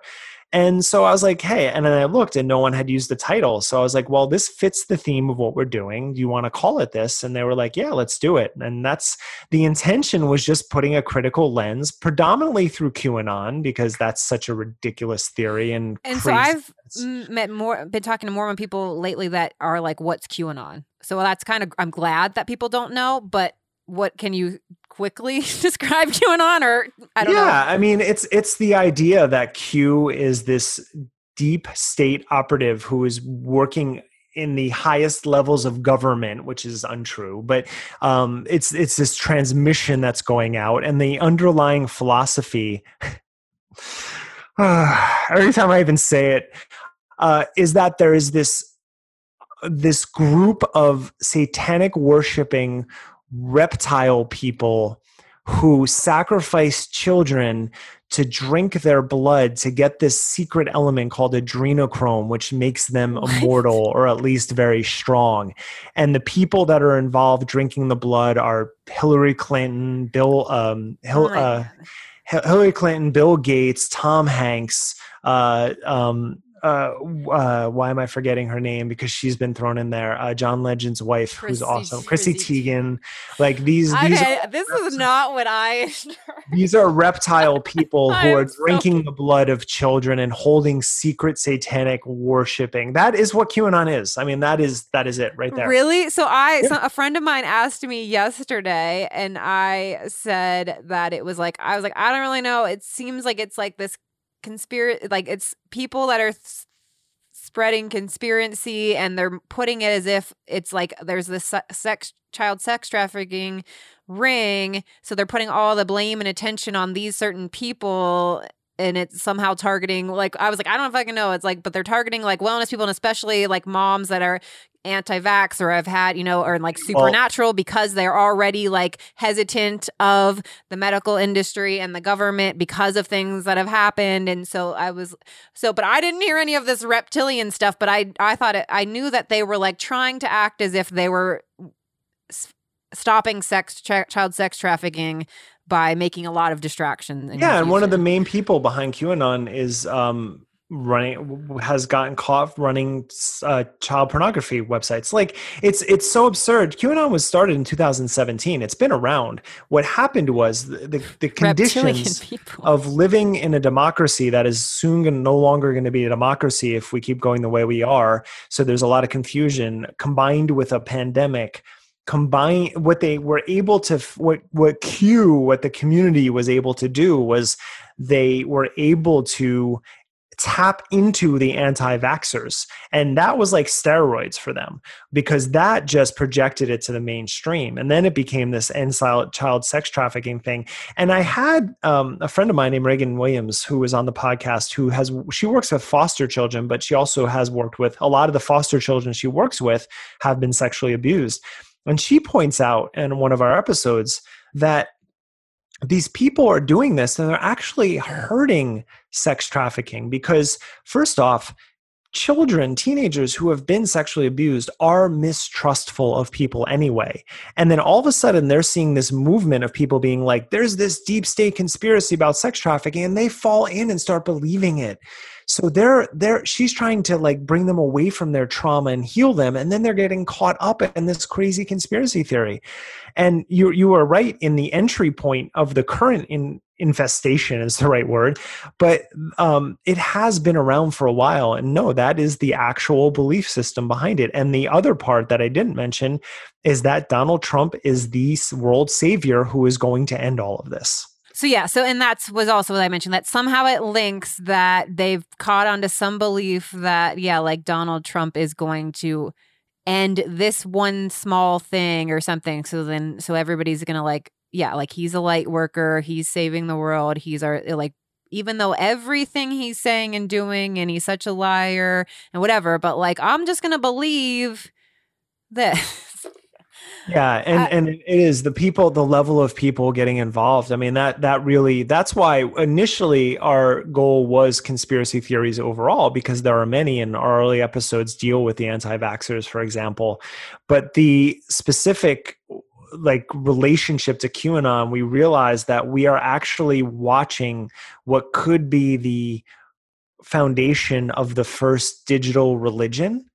And so we've really thought about that and how to express the dangers of that. And we've also thought and we we haven't come across other people talking about this when people need therapy when they come out of this cult how are they going to be healed? Like what and so we've created some uh, educational resources on our website pointing to different cult researchers to try to help because people are going to realize what this is at some point not everyone of course but people are going to need healing and we don't have a model for this yet. This is brand new. So we're trying to think long term about what sort of educational resources we can offer people uh, through these conversations and our videos and our writings because this is going to be this is this is here for a while and it's going to regardless of who wins the presidency in the next few weeks because obviously we're not going to know next tuesday it's not going away. And in both case scenarios there's problems. So we have to think about how we're going to deal with this and we don't have answers but we are trying to stay on top of everything as it happens to at least be a point of reference for people to understand like you said in the beginning you're not crazy. Um yeah and so i'm glad to hear that that you're trying to like yeah be a space for support and to help people with when they may hopefully come out of this and stuff like that too how do you feel about uh people feeling that you guys are now like cancel culture and that you're just mm-hmm. taking mm-hmm. down yeah. everybody because like i said i haven't listened to all the podcasts but from following on social media and we'll see like oh wow today they said this book and this author and this were things where i like i said i didn't I haven't like read all that person's books or done their things, but I'm like, oh, I used to like love their quotes and stuff. And so I don't want to like necessarily name names. You can go to the accounts and stuff, but um yeah, where and so I'm like, what is going on right now? And like what are like okay i will i'll say when byron katie i saw got called out and i don't know i've never done her somebody actually just sent me her book this week um but i've never read her stuff but she was someone whose quotes i got to love and i was confused about that like these sorts of people getting called out. Okay sure. So uh, let's take a let's take a big picture view of criticism first of all because this is something i read early in my career which i thought was very pertinent and it actually relates to something i said earlier. Being a music critic is sometimes hard because sometimes somebody will give you their music and you might like them or be friends with them but the music isn't very good. And so then as a, as a professional you have to and i've lost friends over that but it is what it is. But the, the idea of criticism, and I read this, I think related to literary criticism, is that if you actually care about the art, you want to help it get better. Right? I said that earlier in Yeah, which I loved. So the role of a critic is to do that. You're trying to make things better by pointing those things out. That is the eye that I look through a lot of this with. And sometimes it's it's intellectually, sometimes it's a little more emotionally. Sometimes I use shame and snark because those are effective tools as well. It depends. But but that's kind of my view on what criticism is. So, specific to this, because you're right, people have said that. So, let's take Byron Katie, for example. Yeah, that one to me feel like I said, I don't know much about her, but to me, that was the one I was the most like, mm-hmm. wait, what? Sure. If you listen to that episode, that episode is Matthew reading quotes from their books. And the Byron Katie quote talks about um, about celebrating Nazism. Okay yeah. So so so seriously, like like it actually says. Yeah. Oh no no no no no. The, the the actual quote is celebrating if your baby is killed, and then related to Nazism, right? Like like the idea behind it is if you lose your baby. Oh. Spiritual force working for your good. But the actual, what she uses is your baby is dead and Nazism is okay. Not okay, but you, you got to look for the good in it. All right. So I, okay. I, I, so this is the problem again with social media is that people have jumped out when they saw Byron Katie mentioned, but they didn't listen to what the quote that Matthew actually wrote. Like my hand is held up. I did not listen. yeah. So, so that's why it's, that's why it's important. And to, to, to talk about cancel culture, I mean, that's a, a very important point because another another criticism we get is that we're three white men and i'm like okay look and i pointed this out on the last episode. There has been a conservative religious ideology that has been uh, around in america since its inception but especially since the 1960s and specifically 20 years ago, a lot of universities realized that they need to train politicians, judges, and lawyers to fight their anti abortion cases and anti whatever else they want to fight in the courts. What we saw last week with the appointment of Amy Coney Barrett is that we are now going to see Roe versus Wade overturned. That is happening. This is nothing that like that's already in motion. It's going to happen. So we need to get ready to prepare for that because that is happening. Trump is going to contest the election next week. That is going to happen. So wishful thinking isn't going to help us now. So the question is what do we do about it? So my thing about people who are more liberal minded we have really taken into consideration the criticism. We have had more female than male guests on. We have had people of color. We've had an LGBTQ community. We've had one. We're going to have more. We want to have this space for conversations. But the fact is, I asked Matthew and Julian not because of their gender or their ethnicity, but because I know that we would have good conversations. So that's the foundation of the podcast. Now, in terms of canceling, we have asked Christiane Northrup to be on. We have asked Sayer Ji and Kelly Brogan to be on. We have asked Charles Eisenstein to be on. We have asked a number of the people we're criticizing to come onto the podcast to have conversations. So far, none of them, and we've been in touch with them.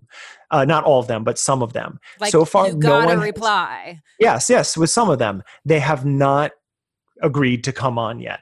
So we are not looking to cancel. We are holding up a critical eye and we are presenting. When Sacha Stone leads a conference online and calls for civil unrest and violence against Biden supporters, we reached out to him and said, Do you want to talk about this? Here are your quotes. We shared the links and we did a transcription of it and sent it to him and said, Would you like to reply? Would you like to come on and talk about this and what this actually means and what your intentions were? We did not get a reply. So, like, we are actively engaging with the people we're criticizing and we will continue to do so. And if they come on we will have the conversations there. But it's not about canceling. It's just it is a battle i will say that because if you are out in support of donald trump if you're an anti-mask advocate whatever like it, all of these things that is a problem. And i see that as an existential problem because when a vaccine is developed for this if there is one and that's going to help and America is the one country in the world where half of the people are like, we're not going to do it, we're already, we already have the worst response on the face of the planet as the richest nation in the world. When you look at that data, there's a serious problem there. So we don't call people out just for the hell of it. Like there it, we will always cite our resources. Every episode has the show notes and the links to what we are criticizing so that people can go and watch it for themselves. And that's just our best practice that we that we have with all of this. Do you have a couple more minutes? Sure. Okay, I was like, I realized we're like at time, but I wanted to ask you the questions I ask everybody. Uh, I love that that you have invited them on, and yeah, I even feel like I saw, you know, like a po- like a video like Christiane Northrup, we're here, like we're trying to throw you a, like oh she's boat. mentioned like, us a few times, you know, and that you've sort of been like, hey, let's talk or whatever. Like I've seen that or whatever. So I love that you are putting those conversations and requests out there and like, yeah, like let's do this and not just be like we're attacking. Uh, let me. I'm sorry, but I just want to point out that she meant she has mentioned us at least three times in her videos, and she even talked about the low number of YouTube followers we have, and that's why she's not replying to us. So so she's aware that we've been reaching out. So um, there, there's that. That's interesting. Yeah. That she even commented about your followers, whatever. But um, what else I was going to say? Oh, also, I think you know, like too. what I'm guessing, you know, the people like the reason bringing up cancel culture and stuff like that is because, yeah, I'm looking at stuff. And even like I said, you haven't called out anybody that I, oh my God, I love that person's book or I love that person's work. But people that I was like, like I mentioned Byron Katie, where I was like, Oh, I mean, I used to share her quotes. I've never actually read a book and I don't know this. And I know people absolutely love her.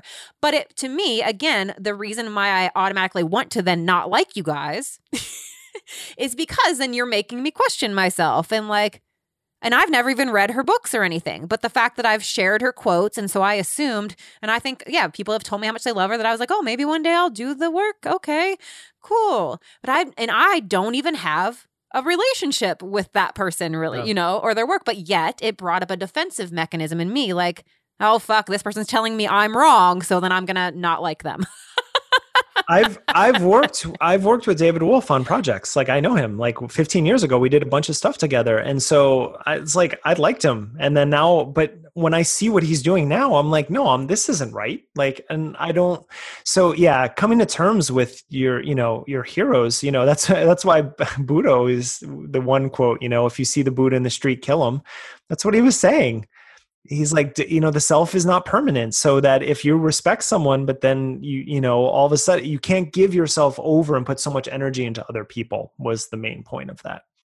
Yeah so anyway i was just replying as like yeah you're not even like taking a hero of mine but you're taking people that like whatever and it still made me like defensive and then make me want to automatically not like you guys anymore.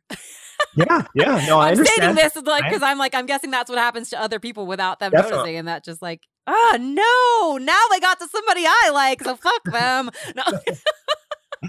Everything's Absolutely. bullshit. They're just lying. But i've also noticed yeah you guys do a ton of research. And yeah i'm like i get down here and i just like let me start talking. And i can't imagine the amount of time it takes you guys to do those episodes and with all the research you do. It's a lot. It's a good amount. You guys, one more brief interruption. If you haven't looked at it yet, if you haven't heard me talk about it yet, please go check out the link in my show notes for the infrared sauna blanket that I love. You can also type in bit, B-I-T dot L-Y backslash joy sauna. Or like I said, link is in the show notes. It's the infrared sauna blanket that I use weekly, sometimes five times a week, sometimes one time a week. Sometimes I use it in the morning, the afternoon, end of day. No matter when I use it, I feel freaking amazing afterwards. It lets me melt away stress, pain, aches. It resets my nervous system. You really sweat so much. So it's great if you're injured, and you can't move your body, but you want a good sweat. It's great if you have chronic pain like me. It's great if you have aches and pains from driving, standing. It's just great for your body and your mind. I put mine on, wear long pants, long sleeve shirt, socks, keep a lot of water nearby. I turn mine to a number seven on the dial because there's temperature control also, and watch a good show while I'm sweating it out. 45 minutes to an hour is what I like to do. And like I said, I feel freaking amazing afterwards. So feel free to DM me, ask me any questions. Oh, I forgot. I also have a code. You can save $75 with code JOY75. They also have an interest free payment plan. And they also have just released a new infrared sauna mat, which is something you don't lay inside, but on. So it gives you all these added benefits without the sweaty, sweaty cleanup. The code works on that as well. Joy75. Go check it out. bit.ly backslash joy sauna. Use code joy75.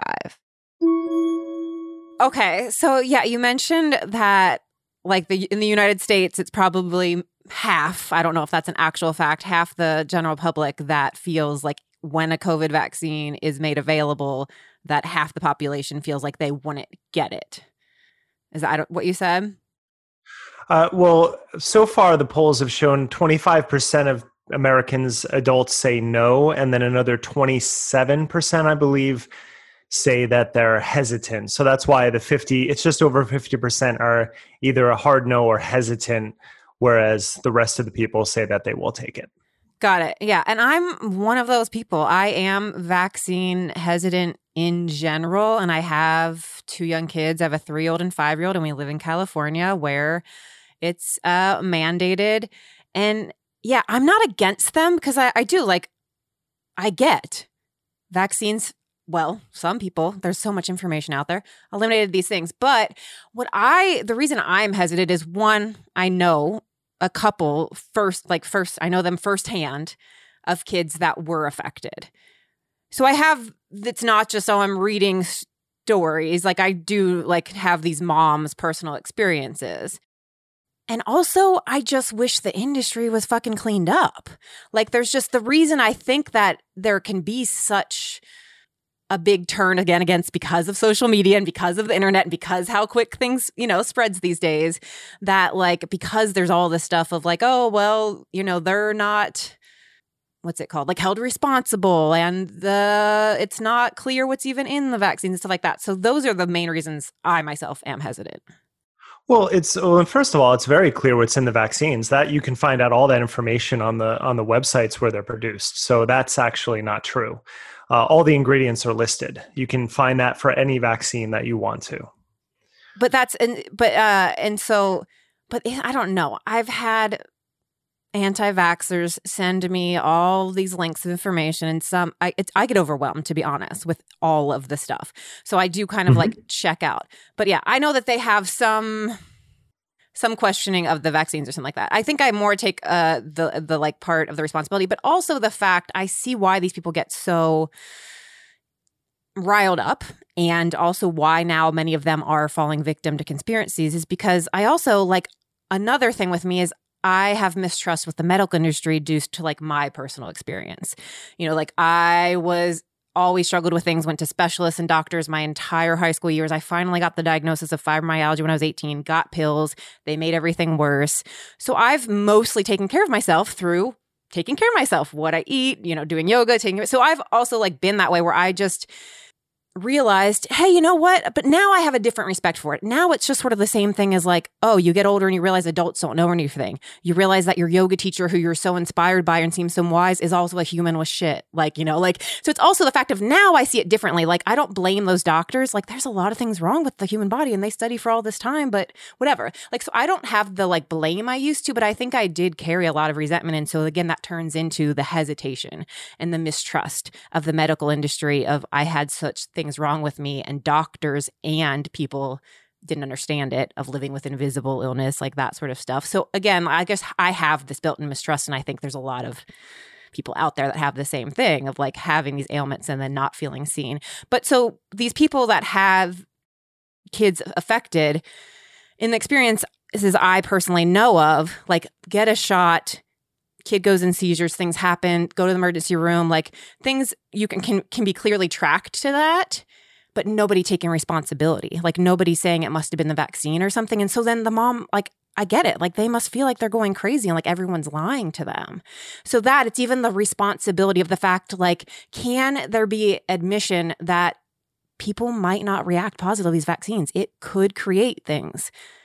Well, there there is admission. I mean, there's a vaccine court, and you can look online and find the 8,000 cases or so in the last decade that have been discussed in that court. This is again, it's all available on the CDC website. And what you I'll talk I'll say a few things. First off, the mistrust is understandable. I I kind of get it from both ends on all of these issues because on one hand, we have done a few episodes now talking about vaccinations on conspirituality where we lay things out and so therefore we've been criticized and this is sort of i lead in this one because it's something important to me um, criticized for being pro pharma which is the furthest thing from the truth because in my psychedelic book half of the book is talking about the problems with the pharmaceutical industry.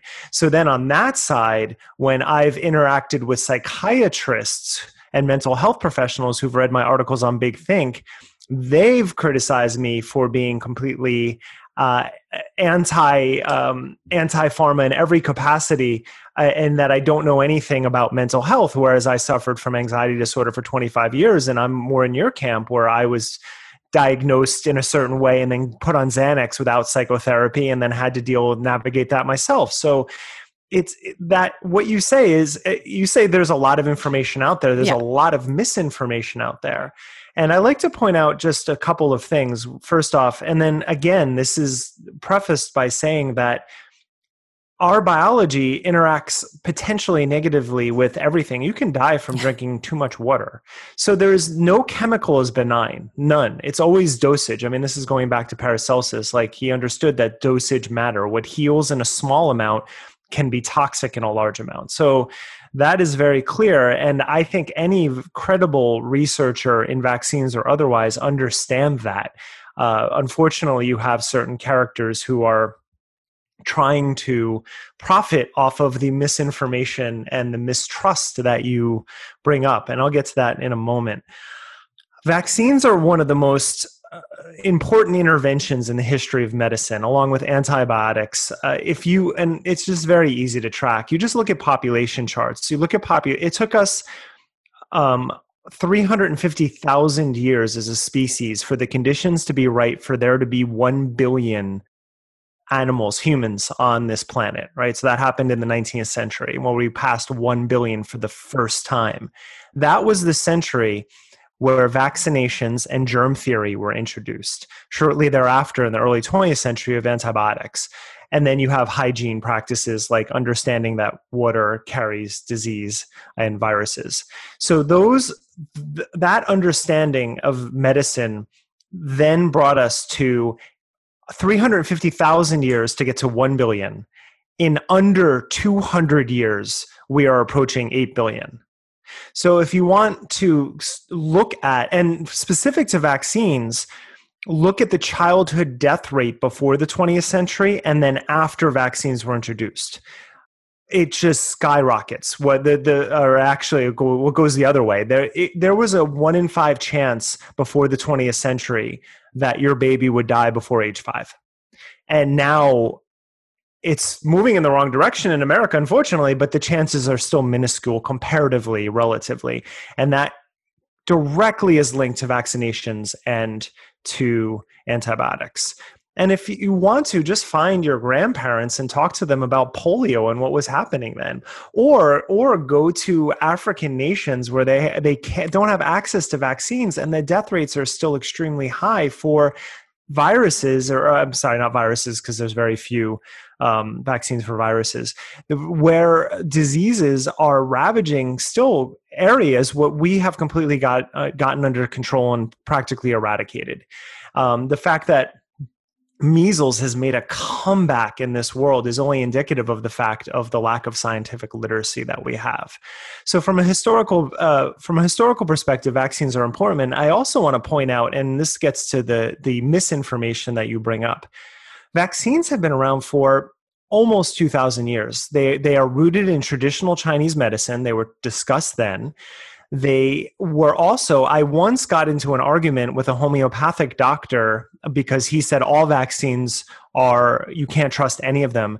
And i asked him you know that samuel hahnemann the founder of homeopathy was ecstatic when vaccines were introduced and actually proven uh, to work because the same underlying premise of homeopathy is vaccination which is that a little bit cures the larger load, the viral right. load.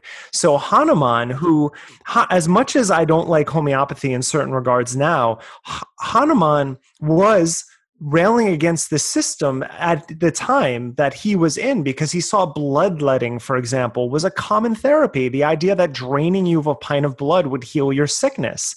And he thought that was barbaric. And so he actually came up with homeopathy because he was fighting this the medical system he was in.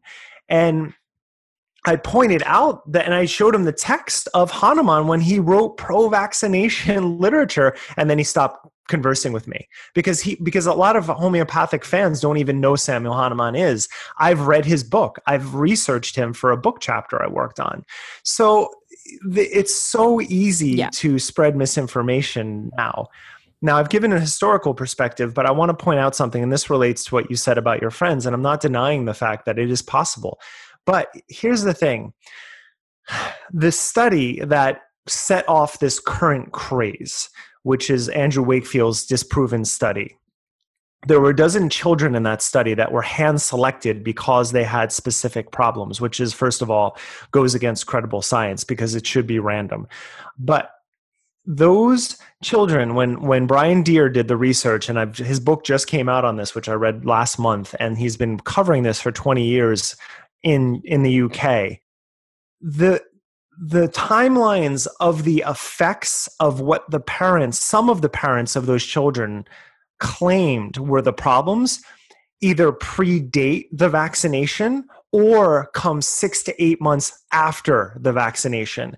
But the data was changed in Wakefield's study to say that it happened within hours or days after the vaccination. There is a paper trail showing that the children, the effects that the children were having had nothing to do with the vaccination. Interestingly, while Wakefield was publishing this data that became the report in the Lancet that ended up getting discredited and removed from the Lancet, he filed for his own measles vaccination he was trying to say that the current vaccinations on the market, the MMR specifically, was not effective and it was harming people at the same time that he was trying to file a patent for his own measles vaccine in the hope that he would get people to be scared of this one so that oh. they would oh. take his. And all, all of this is public knowledge. You can find all of this on record. And that's what's so frustrating about all of this to me we've gone through all of the adjuvants that um, people are worried about. Take squalene, for example. That is a common uh, cosmetic that women use, and my, my wife has a bottle of it that use on their faces and for skincare all the time. But that's one of the most debated for people with vaccines. And I, I don't understand. If you think the minute quality of that is going to bother you, but then you put it on your skin on a daily basis, there's something wrong with that mindset. And I, I find this constantly with the anti vaccination crowd. And again, this does not to say that vaccinations don't have problems. It is well known that it is. And I, I'll agree. I'm skeptical of anything the Trump administration's put forward right now. They've just been lying about this the entire time. So, specific to a COVID vaccine, I would not take something by this administration unless I saw enough credible researchers and the actual phase three trials that show efficacy but so there is reason to be skeptical on that level. But when it comes to the efficacy of vaccines it's just it's just it's a non-starter of a conversation that unfortunately has created a real paranoia for a number of reasons that usually have nothing to do with vaccinations themselves. Yeah like last time i had to take my daughter for like a checkup and she was due for vaccines like i'm a mess. Like i am an emotional f- fear mess about it and it also doesn't help that the nurses in my doctor's office, when I ask them, they're like, oh, what about this one? And do you have whatever? Does she have this? They ask questions. Give, okay, this is a live virus. So has this happened today? Or is she going to be any around anybody with these things? You know? And I'm like, well, why? What does that mean? Blah, blah, blah. And I was like, well, what does that mean? And I'll try to ask them questions about that. And they don't know the answers. They go, oh, well, I well, do you want to talk to the doctor? And then the doctor will just come in and say, It's fine. I've done vaccines for years, like blah, blah, blah. Everything's fine. Do you think I would be giving vaccines if they weren't? So it also, like, that doesn't make me feel good that they're not even able to be like, a lot, like, the reason we like they get nervous and then so then I'm like, what is this? This is all a sham. Like continual education for doctors, the lack of continuing it is a, is a serious problem. Well, the nurses are the ones that give the vaccines, and they're just like, I don't, I have yeah, this questionnaire a- to ask you, and I have this, and you start to ask me questions. I ran into this with my primary care doctor a couple years ago when I went from being a vegetarian to eating meat again. My cholesterol levels went up, but I also have genetic high cholesterol. My father suffers, my whole family has suffered from that. And she immediately, when it went up to a, a concerning range, but nothing out of the, you know, not too concerning, uh, she immediately wanted to put on a statin. And then I said to her, well, just this year, the American Heart Association came out and said that actually this link between cholesterol and heart disease isn't nearly as solid as they thought. And they're actually pulling back the guidelines. And, and she said, I haven't seen that. And I, and again, I'm not just pulling this off the web off the web randomly. This is from the American Heart Association website because as a science journalist, I covered that when it came out. And if it turns out that I should be on a statin because my levels go up, they continue to go up, I will go on one. But The following year, I went and my, my levels dropped 40 points and they were still slightly high but not nearly as bad and i was like i'm not i'm i'm in my mid 40s i'm not going on something for the rest of my life when the evidence isn't there so what you point up is a problem when you yeah when you go to a medical professional and they say i don't know that doesn't help. And they get nervous and i'm like what? I'm supposed to be but um yeah. And also like again i really i did i read your uh, I read an article that you wrote on was it Big Think, and where you did you mentioned earlier like have a conversation with your parents where you where you uh, basically no one has brought this idea really uh, to me, or if I they did, I wasn't listening at the point. But that the reality that like, well, what is worse? You'd of course don't want your kid to have an adva- adverse reaction to a vaccine. You don't want them to get autism. Not saying there's anything wrong with autism but of course, you want, you know, whatever. You don't want that to happen. But what would be the worst thing? Like that they get this or that. Was that where you're basically trying to portray in that article? That's what I was getting to like, like to the think of myself like, I'm afraid that my kid could be injured by a vaccine, so I don't want to get it. But what would be worse? That they get that. Is that what you're trying to s- put in that article? I'm sorry, I don't completely understand what what you're the, different. Ar- I, the way I, I was reading the article about like how uh talking to like relatives that have been through like polio and stuff like that too oh was so you're saying would it be worse to get the disease the, vi- the right virus? so like that that way of like help you know because like what i'm saying nobody wants to like i am afraid that my kid might be one of the ones that are affected and i don't want that. But what would be harder to deal with if they had gotten the disease or if they got or if autism was developed Well, considering that measles was a huge killer for a long time, I think that's pretty obvious. And the fact that we've just, again, gone in the wrong direction, and the fact that kids are suffering something that we've gotten under control and were almost eradicated about 20 years ago. Uh, that's that's the answer. I mean, it's even. I mean, you know, you can take that argument to any, anything with COVID right now. I mean, a lot of people will not be negatively impacted long term, but we still don't know yeah the long term effects. And there are the long haul carriers that they're calling them that six, eight months later still have neurological problems, still potentially have heart problems, and they don't know what that's going to look like in a few years. And I know I'm I'm not a parent, uh, but in our episode that we covered vaccinations, uh, Matthew and Julian are, and they, I thought that they tackled, especially Julian's segment, he tackled the topic saying that I have a daughter who who actually they didn't know the first two weeks of her life if she was going to make it. She had some serious health problems. And so he talked about what it's like as a parent worrying about your child and that none of this is taken lightly. Like we're not, you know, one thing we don't try to do is just go out and say, no, you're wrong. We, we're trying to present all of the evidence. But when you look at, for example, the fact that Robert F. Kennedy Jr. continues to confuse methyl mercury, mercury and ethyl mercury, one which has profoundly worse effects on the body and is not the form of mercury in vaccinations, and the fact that uh, mercury via thimer- thimerosal was predominantly taken out of almost all vaccinations in 1999 but autism rates have gone up since that time.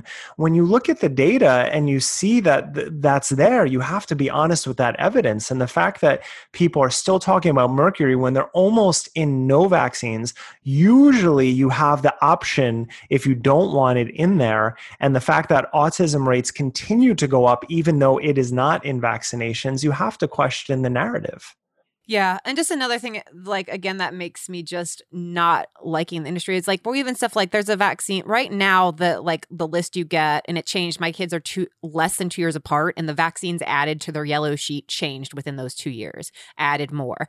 So it's also like, why is there so much more? And like, why at birth are they supposed to get like hepatitis A?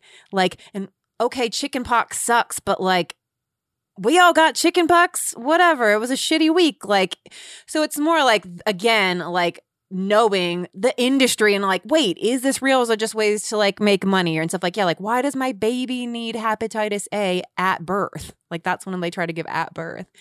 Th- or not at birth, but right away. Yeah. I, I will say, shitty week.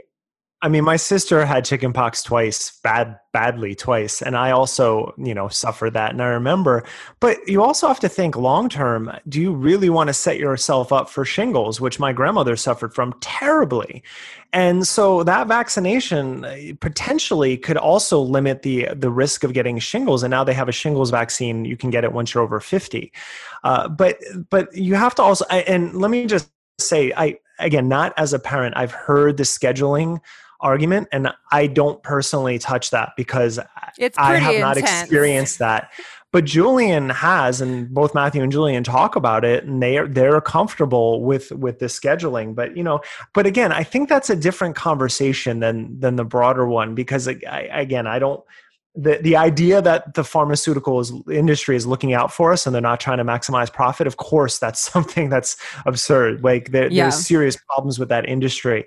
And that is that it, it is unfortunate because that ma- that profit maximization does confuse us on a public health level. And so they're really shooting themselves in the foot. You have a very small amount of people making a lot of money from it whereas you're you, you could actually be a little bit more understanding of those fears and and be honest with the evidence and they're not. So I, I do understand the concerns about that. It's absolutely valid. Yeah so that's what i was saying i was just putting all the elements that come up into my mind of like then make me be like again with my personal history that make me be questionable. Of it so yeah i had never intended on getting into a vaccination conversation on my podcast but i think that it will help. And honestly the things that you've said and the way you say them and that article which i will link to which i didn't reference very well because you didn't even know what i was talking about in your own article i've written many that's why right. i've written a number i just happened so upon that one today yeah. um yeah like i you honestly have spoken more intelligently and have created more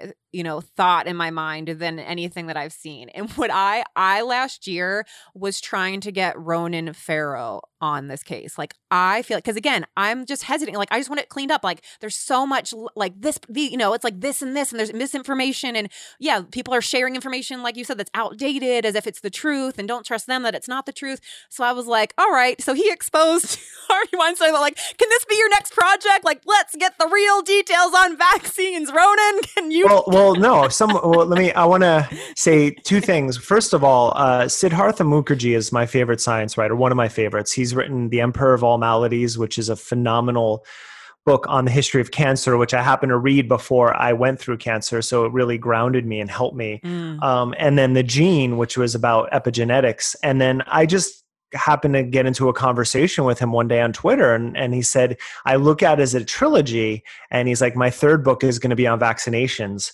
And I was like, So someone is on that, which I'm very happy about. He's an elegant writer and thinker. Uh, but I do want to recommend to your listeners two things that I think would could actually help kind of frame this. And they, none of them, neither of them do, are do, are dealing with vaccinations, but they kind of speak to the broader points. And one is called uh, What Patients Say, What Doctors Hear, which is a short book by Danielle Ofri. And she does an amazing job at talking about the miscommunication between doctors and patients and what happens in a capitalist for profit healthcare system where doctors are incentivized to see as many patients as possible in an hour rather than spending time with one and how uh, that that lack of communication really impacts healthcare. And it's just such a wonderful book and something I hadn't really thought about until she wrote it and I've reviewed that book on Big Think and the other one is called uh, Chemically Imbalanced by Joseph Davis. And that's a book about psychiatry and the overprescription of benzodiazepines and SSRIs. But what I found interesting, specific to our conversation, is that he did, uh, it was something, I think, 88 patients he, he had detailed conversations with. And what he found out was that almost in every situation when someone went to their psychiatrist or general health practitioner for a psychiatric problem like anxiety or depression they had decided what they had before they got there. And when they told the doctor what they thought they should be on, the doctor most always just complied with their assessment. They said, That sounds right. Here's the prescription. And that is also problematic. And that, again, points to the problem of the lack of psychotherapy and the willingness to just put people on medication. But I bring that up specific to this conversation again to point out with, and I don't know your friends and I don't know their children. So if they are listening, I don't want them to be like, get take this personally, but from a broader perspective, if your child suffers from something around the time of the vaccination, it's very easy to think, oh, it must be that without actually having any data or proof about that. And with the Wakefield study as precedent of that, that is something that does happen. We always want an explanation and or something have, to blame Exactly, something to blame. So that has been problematic in this whole autism connection because when the signs start to appear, ranges from child to child, and illnesses happen. We know that infants are germ machines, right? They pick up everything and you don't know what's going to impact them. So it's very easy to let your mind wander and speculate when it could not be the case.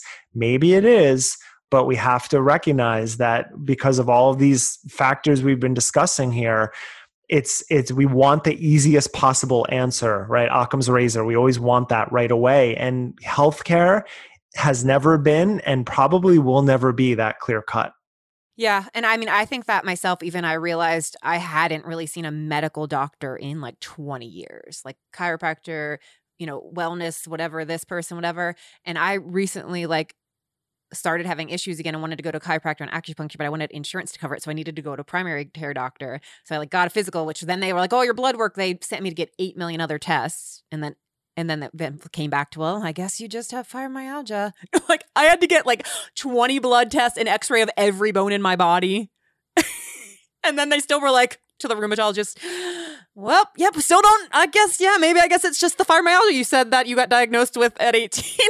like, but anyway, but I realize when I go to these appointments, even in acupuncture, and they're like, How have you feeling since then? That I when they want me to describe how I feel, it's hard. It's fucking hard. So also the information we are coming to doctors to like describe what we're going through, like it's really hard for a doctor even to have all the information, right? Of all your symptoms. Like, you know, yeah, like I'm like, oh, I have this and that, but most of the things I forget. Like I'm just used to living with them also.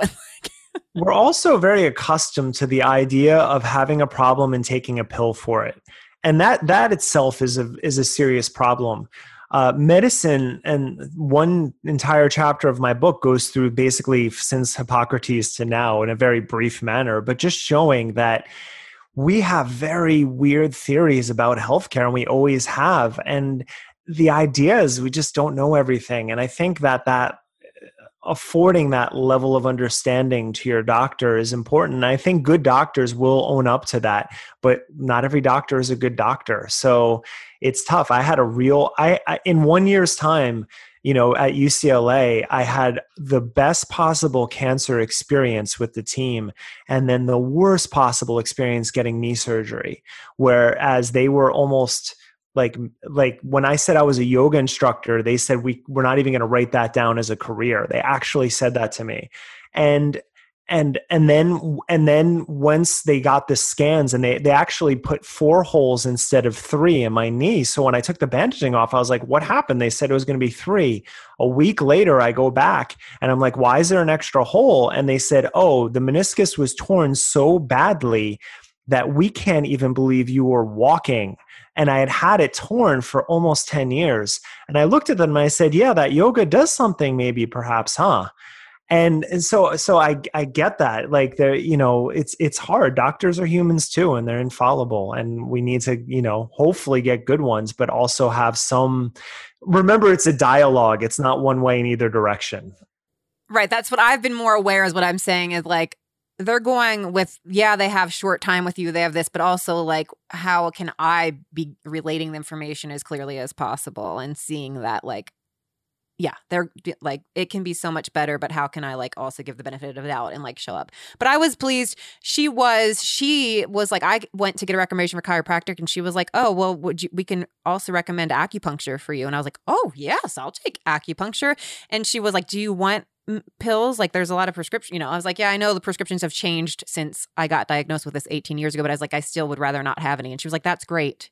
That's great. Like she was like not trying to push me on them. She was like, we do have prescriptions if you want them. And she was like, or like go to, or ac- go to acupuncture. And it sounds like you're doing a great job of taking care of it with this, whatever. But I was like, thank you for not pushing them on me. The last thing I want to say is, yeah, I mean, I, you know, with those people that had those experiences, I don't know, they are very, they've gone very off the wall. Whereas one had her second child, even like in a cabin alone. I don't know if the child has ever even been registered with the government. And she's five, she's, she's old, no one have never entered school districts of any kind or anything like that. Like, so, like, so it really deeply afflicted her. Um, but also because of that, she heals people like she has created these formulas and written things and so she does a lot of work now so she even like has given me information on when i am like okay i think i have to actually get this vaccine because my kid is going into elementary school of like all of these things to take to help the toxins go through and stuff like that. So in one way, like that happened to her, but she does. So any also anyone out there, DM me or send me a message if you have someone or if you're afraid, and I can you know, send information this way from my friend who, while this happened to her and she's really upset, she also is doing the work to try to help people that want need still choose to get them and how to best protect the children's like immune system and stuff and then healing their gut like because a lot of them have healed their children a lot not completely but with yeah like totally regenerating the gut and like you know all that. So they go way into like natural like basically i understand i understand them going bananas in some ways. I'll just I'll say though I conclude my book on psychedelic therapy uh, with a discussion of placebo, and I wish the placebo method was discussed more often because the studies are fascinating. And I, I, I while people get very reactive about that, I actually think it's one of the most fascinating aspects. The idea that how you think of something changes the chemistry in your body to either help or hurt you. It's crazy. Because that's what the placebo is actually doing. And I wish that, and there has been study, there was one study on knee pain where, uh, or this one might have been back pain, this particular study, where uh, um, patients or volunteers were given pill bottles that said placebo and they were told it's sugar and that was it and they still had as good of a result in pain reduction as people who were put on opioids. Bananas. Knowing that. But it was the ritual of taking a pill in their mind. Because they're like, they I'm linked. doing something that's going to make me feel better. I get And that. so- Even like I'll hold a crystal in my hand and be like, look, this is supposed to do something. So I'm just Well, exactly. I mean, if you think about all of all of those things, crystals. I, I've written about the crystal industry before, which is an extremely exploitative industry where the workers who mine them are die and get almost no money, and then they're sold for thousands of dollars. Uh, so when you look at it from a social level, there's a serious problem with it, and whether or not they do anything, it's probably placebo. Does that make it bad? No. If it's if it's a tool that helps you for meditation or something, awesome. Use whatever tool. But I my thing about all of this, whether you're talking natural healing or vaccinations or whatever is just be honest with the evidence. And if the thing works for you know where it comes from and know what it does. But if it works then use it. Somebody recently an old friend of mine uh, emailed me. She's like i found this meditation app that's really working for me but i wonder what your feeling is about using tech for meditation. And i was like you answered it already. It's working for you. Wonderful. Like if it's helping you in your life go with it uh, and I think it's hard for people. We live in such a binary world and culture as it is, and then add to that, healthcare is so you either have to be vegan or not. You have to do this, or and humans just aren't that. We're not that animal. We're much more diverse, and the microbiome we have different different needs for, from person to person. And until we recognize that, we're we're going to stay in this holding pattern where people are just yelling at each other instead of openly discussing the evidence. Yeah, I don't. Yeah, I'm. Yeah, I get. I think when I'm. Yeah, I've again, and that's why I've never been like totally one way or totally one. And it's like I try to like open up to information, but yeah, the vaccine information is intense and overwhelming. like it's hard, you know, it's like can be like this is information, but these people can say it so loudly. No, they're lying to you. No, they're lying to you. And then I'm just like checking out. There's a lot of noise. There's a lot of noise. But I, I always I always point this out too there is not some secret cabal of healthcare professionals that are trying to hurt us or uh, the, or maximize. But there are pharmaceutical. The Sackler family is a great example of that with the with OxyContin. But so there are companies maximizing profit, sure. But I've interfaced with so many researchers and doctors in my career, and they're just trying to do good work they're trying to alleviate suffering. So when they're putting out studies and they're they're funded by the universities and not by pharmaceutical companies, they're doing credible work. And to lump them in with everyone else and say that their evidence is faulty just because they work in that industry is really unfortunate, especially when you end up in the hospital and you need their help.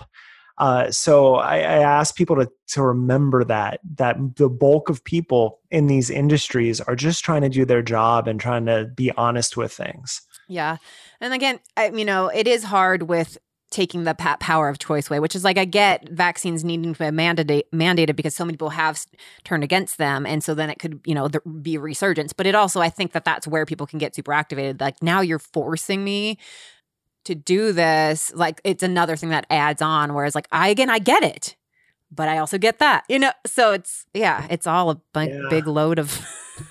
I don't I don't get it from the perspective of people don't understand what public health actually means, which is for the community and the lack of relationship among people to understand both their interactions with the environment and with other people it fails me at that point and again this isn't to say that there aren't problems with the industry but being in an individualist culture we have a real lack of understand we're so about sovereignty and liberty that we forget that we're only as strong as our weakest link truly and we're watching that play out yeah. in our culture this week well it's interesting because i made that to my friend and you're just making me see it differently right now is that i had said i said to a friend like even if you know anti-vaxxers believe that somehow trump is light person or something but even if trump was like i'm reversing all claims you know nobody is going to have to have vaccines like even if that was something he was doing and i'm someone who is hesitant or anxious and has people,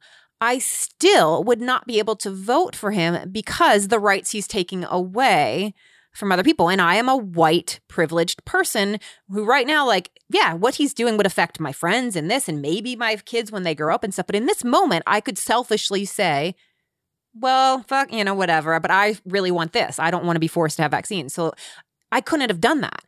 I couldn't have done that because I care about the people whose rights, like the, uh, you know, like and the earth. And so, like now, me now seeing this in this conversation is also like, well, if I'm saying I care about the people, then if I'm saying I'm not going to get my kids vaccinated, and but then that could end up creating, uh, not just my kids getting sick with these things, but the spread and that. So, like, I'm seeing it as like, you know, so like that right now just made me see it again that I was coming from a very in no me me me place and not yeah, thinking and- about everyone else's kids and that's who the, could my I mean, kid could the, affect. the paradox of living in Los Angeles. This city is known for the wellness kick-starting the wellness industry and holistic lifestyles, and that the conspiratorial and paranoid thinking that has kind of come along with that is baffling to me to be completely honest i mean uh, understandable in some ways because of the levels of privilege that part of the population does have here but it's also just just again i just I, I fall back on this term but scientific literacy is a serious problem. Yes. Okay. Wow. Obviously we could talk for hours and hours. Thank you for all of your intellect research information. Let's now finally get to the questions that i ask everyone. What is a go-to to raise your joy levels? Uh exercise movement movement. I mean every day like i said uh, days that I don't work out, my wife will comment. She's like, "Oh, you didn't work out today," but uh, I I split my time between uh, weightlifting, cardiovascular, which is mostly on my bike, and then uh, mobility exercises. I mean, I I don't even do much yoga anymore, to be honest. Like I do yoga movements, but it's it's all just movement to me. So mobility drills, gymnastic warm ups, yoga. Um, but the, the thing that gets me going on a daily basis is just moving my body, especially because my the 10, 12 hours a day I'm on my computer working, which is tough. Um, so, and since I no longer teach group classes, I at least used to have Equinox go to to get out for a few hours, but no longer having that movement has become even more important during this time. Yeah, I get that. And that's why I was like, hi, I'm popping on right after sweating today. All right. So the next question is I ask what is I ask people to apply this phrase to their own life. What is easiest for you is not always what is best for you. So it could be a way of being, a habit or something. And so I ask people to apply it. So what is easiest for me is blank. What is best for me is blank. I wake up at 5 5:30 every morning predominantly because that's when my cats make sure I'm up to feed them. And what is easiest when I get on my computer is to start replying to people. But what is best is to wait until the coffee kicks in and I have a clearer head to reply because I've made that mistake. I've sent things before and then once the coffee kicks in I realize what I had done. So I do no I no longer reply to things until I've had at least a half an hour of wakefulness. Uh, that's a smart one too. I can do that too. I'll just like see an email and start like a prying on my phone, and then I'll stop myself midway. Like, why mm-hmm. am I even? Yep. Like, it's yeah, seven thirty in the morning or whatever. I'm like replying on my phone. Is this the best way, Tricia? okay, so I ask everybody to not necessarily but pick which phrase they like the most, but which one they feel they want or as a reminder in their life right now, and why. I am enough. I am magic. I am a badass. So fucking grateful. I am here now. Own your awesome. See the good. Fuck your fears. Let that shit go. Everything is going my way. Fuck the shoulds, do the once. The only judge of me is me. I trust the timing of my life, and I choose joy. Is the last one. I choose joy. There was an episode last year, I think, about uh, uh on Bill Maher where he talked about how everyone thinks that the best the best relationship phrase is "I love you" or "I'm sorry," and he was like, "No, it's let that go." and that is something that I have never forgotten, uh, in, so many levels, my relationship, but otherwise. So I think that "let that shit go" would be the the most important one. All right. I love that. The last question is is the name of the podcast is Claim It because I feel so often we are putting our self-worth, fulfillment, enoughness, success out there somewhere. Once I have this, once I have the surgery, unfortunately to whatever, take the perfect Instagram picture, then I'll feel enough, worthy, whatever. Whatever it is. So we're constantly putting these feelings outside of us and I feel we can claim them at any time. Sometimes we need to do it every moment of the day, definitely every day. So, what are you claiming for yourself right now? I'm claiming to be a student until the day that I die. That's it. Love that. And yeah, aren't we freaking all? and You're doing it right. It that, yeah. yeah. thinking about it. Yeah. And just but thinking about it that way, I think can save us so much pain that's that's yeah exactly. I i want to learn till the day that i die and i want to work on my on myself and and my craft as a writer as a movement practitioner everything until until i can't.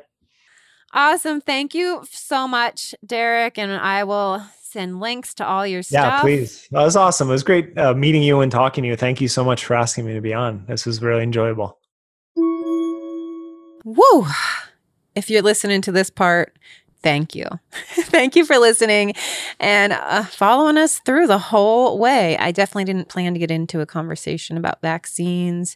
Uh, I wasn't really prepared also with like the things I've seen over the years.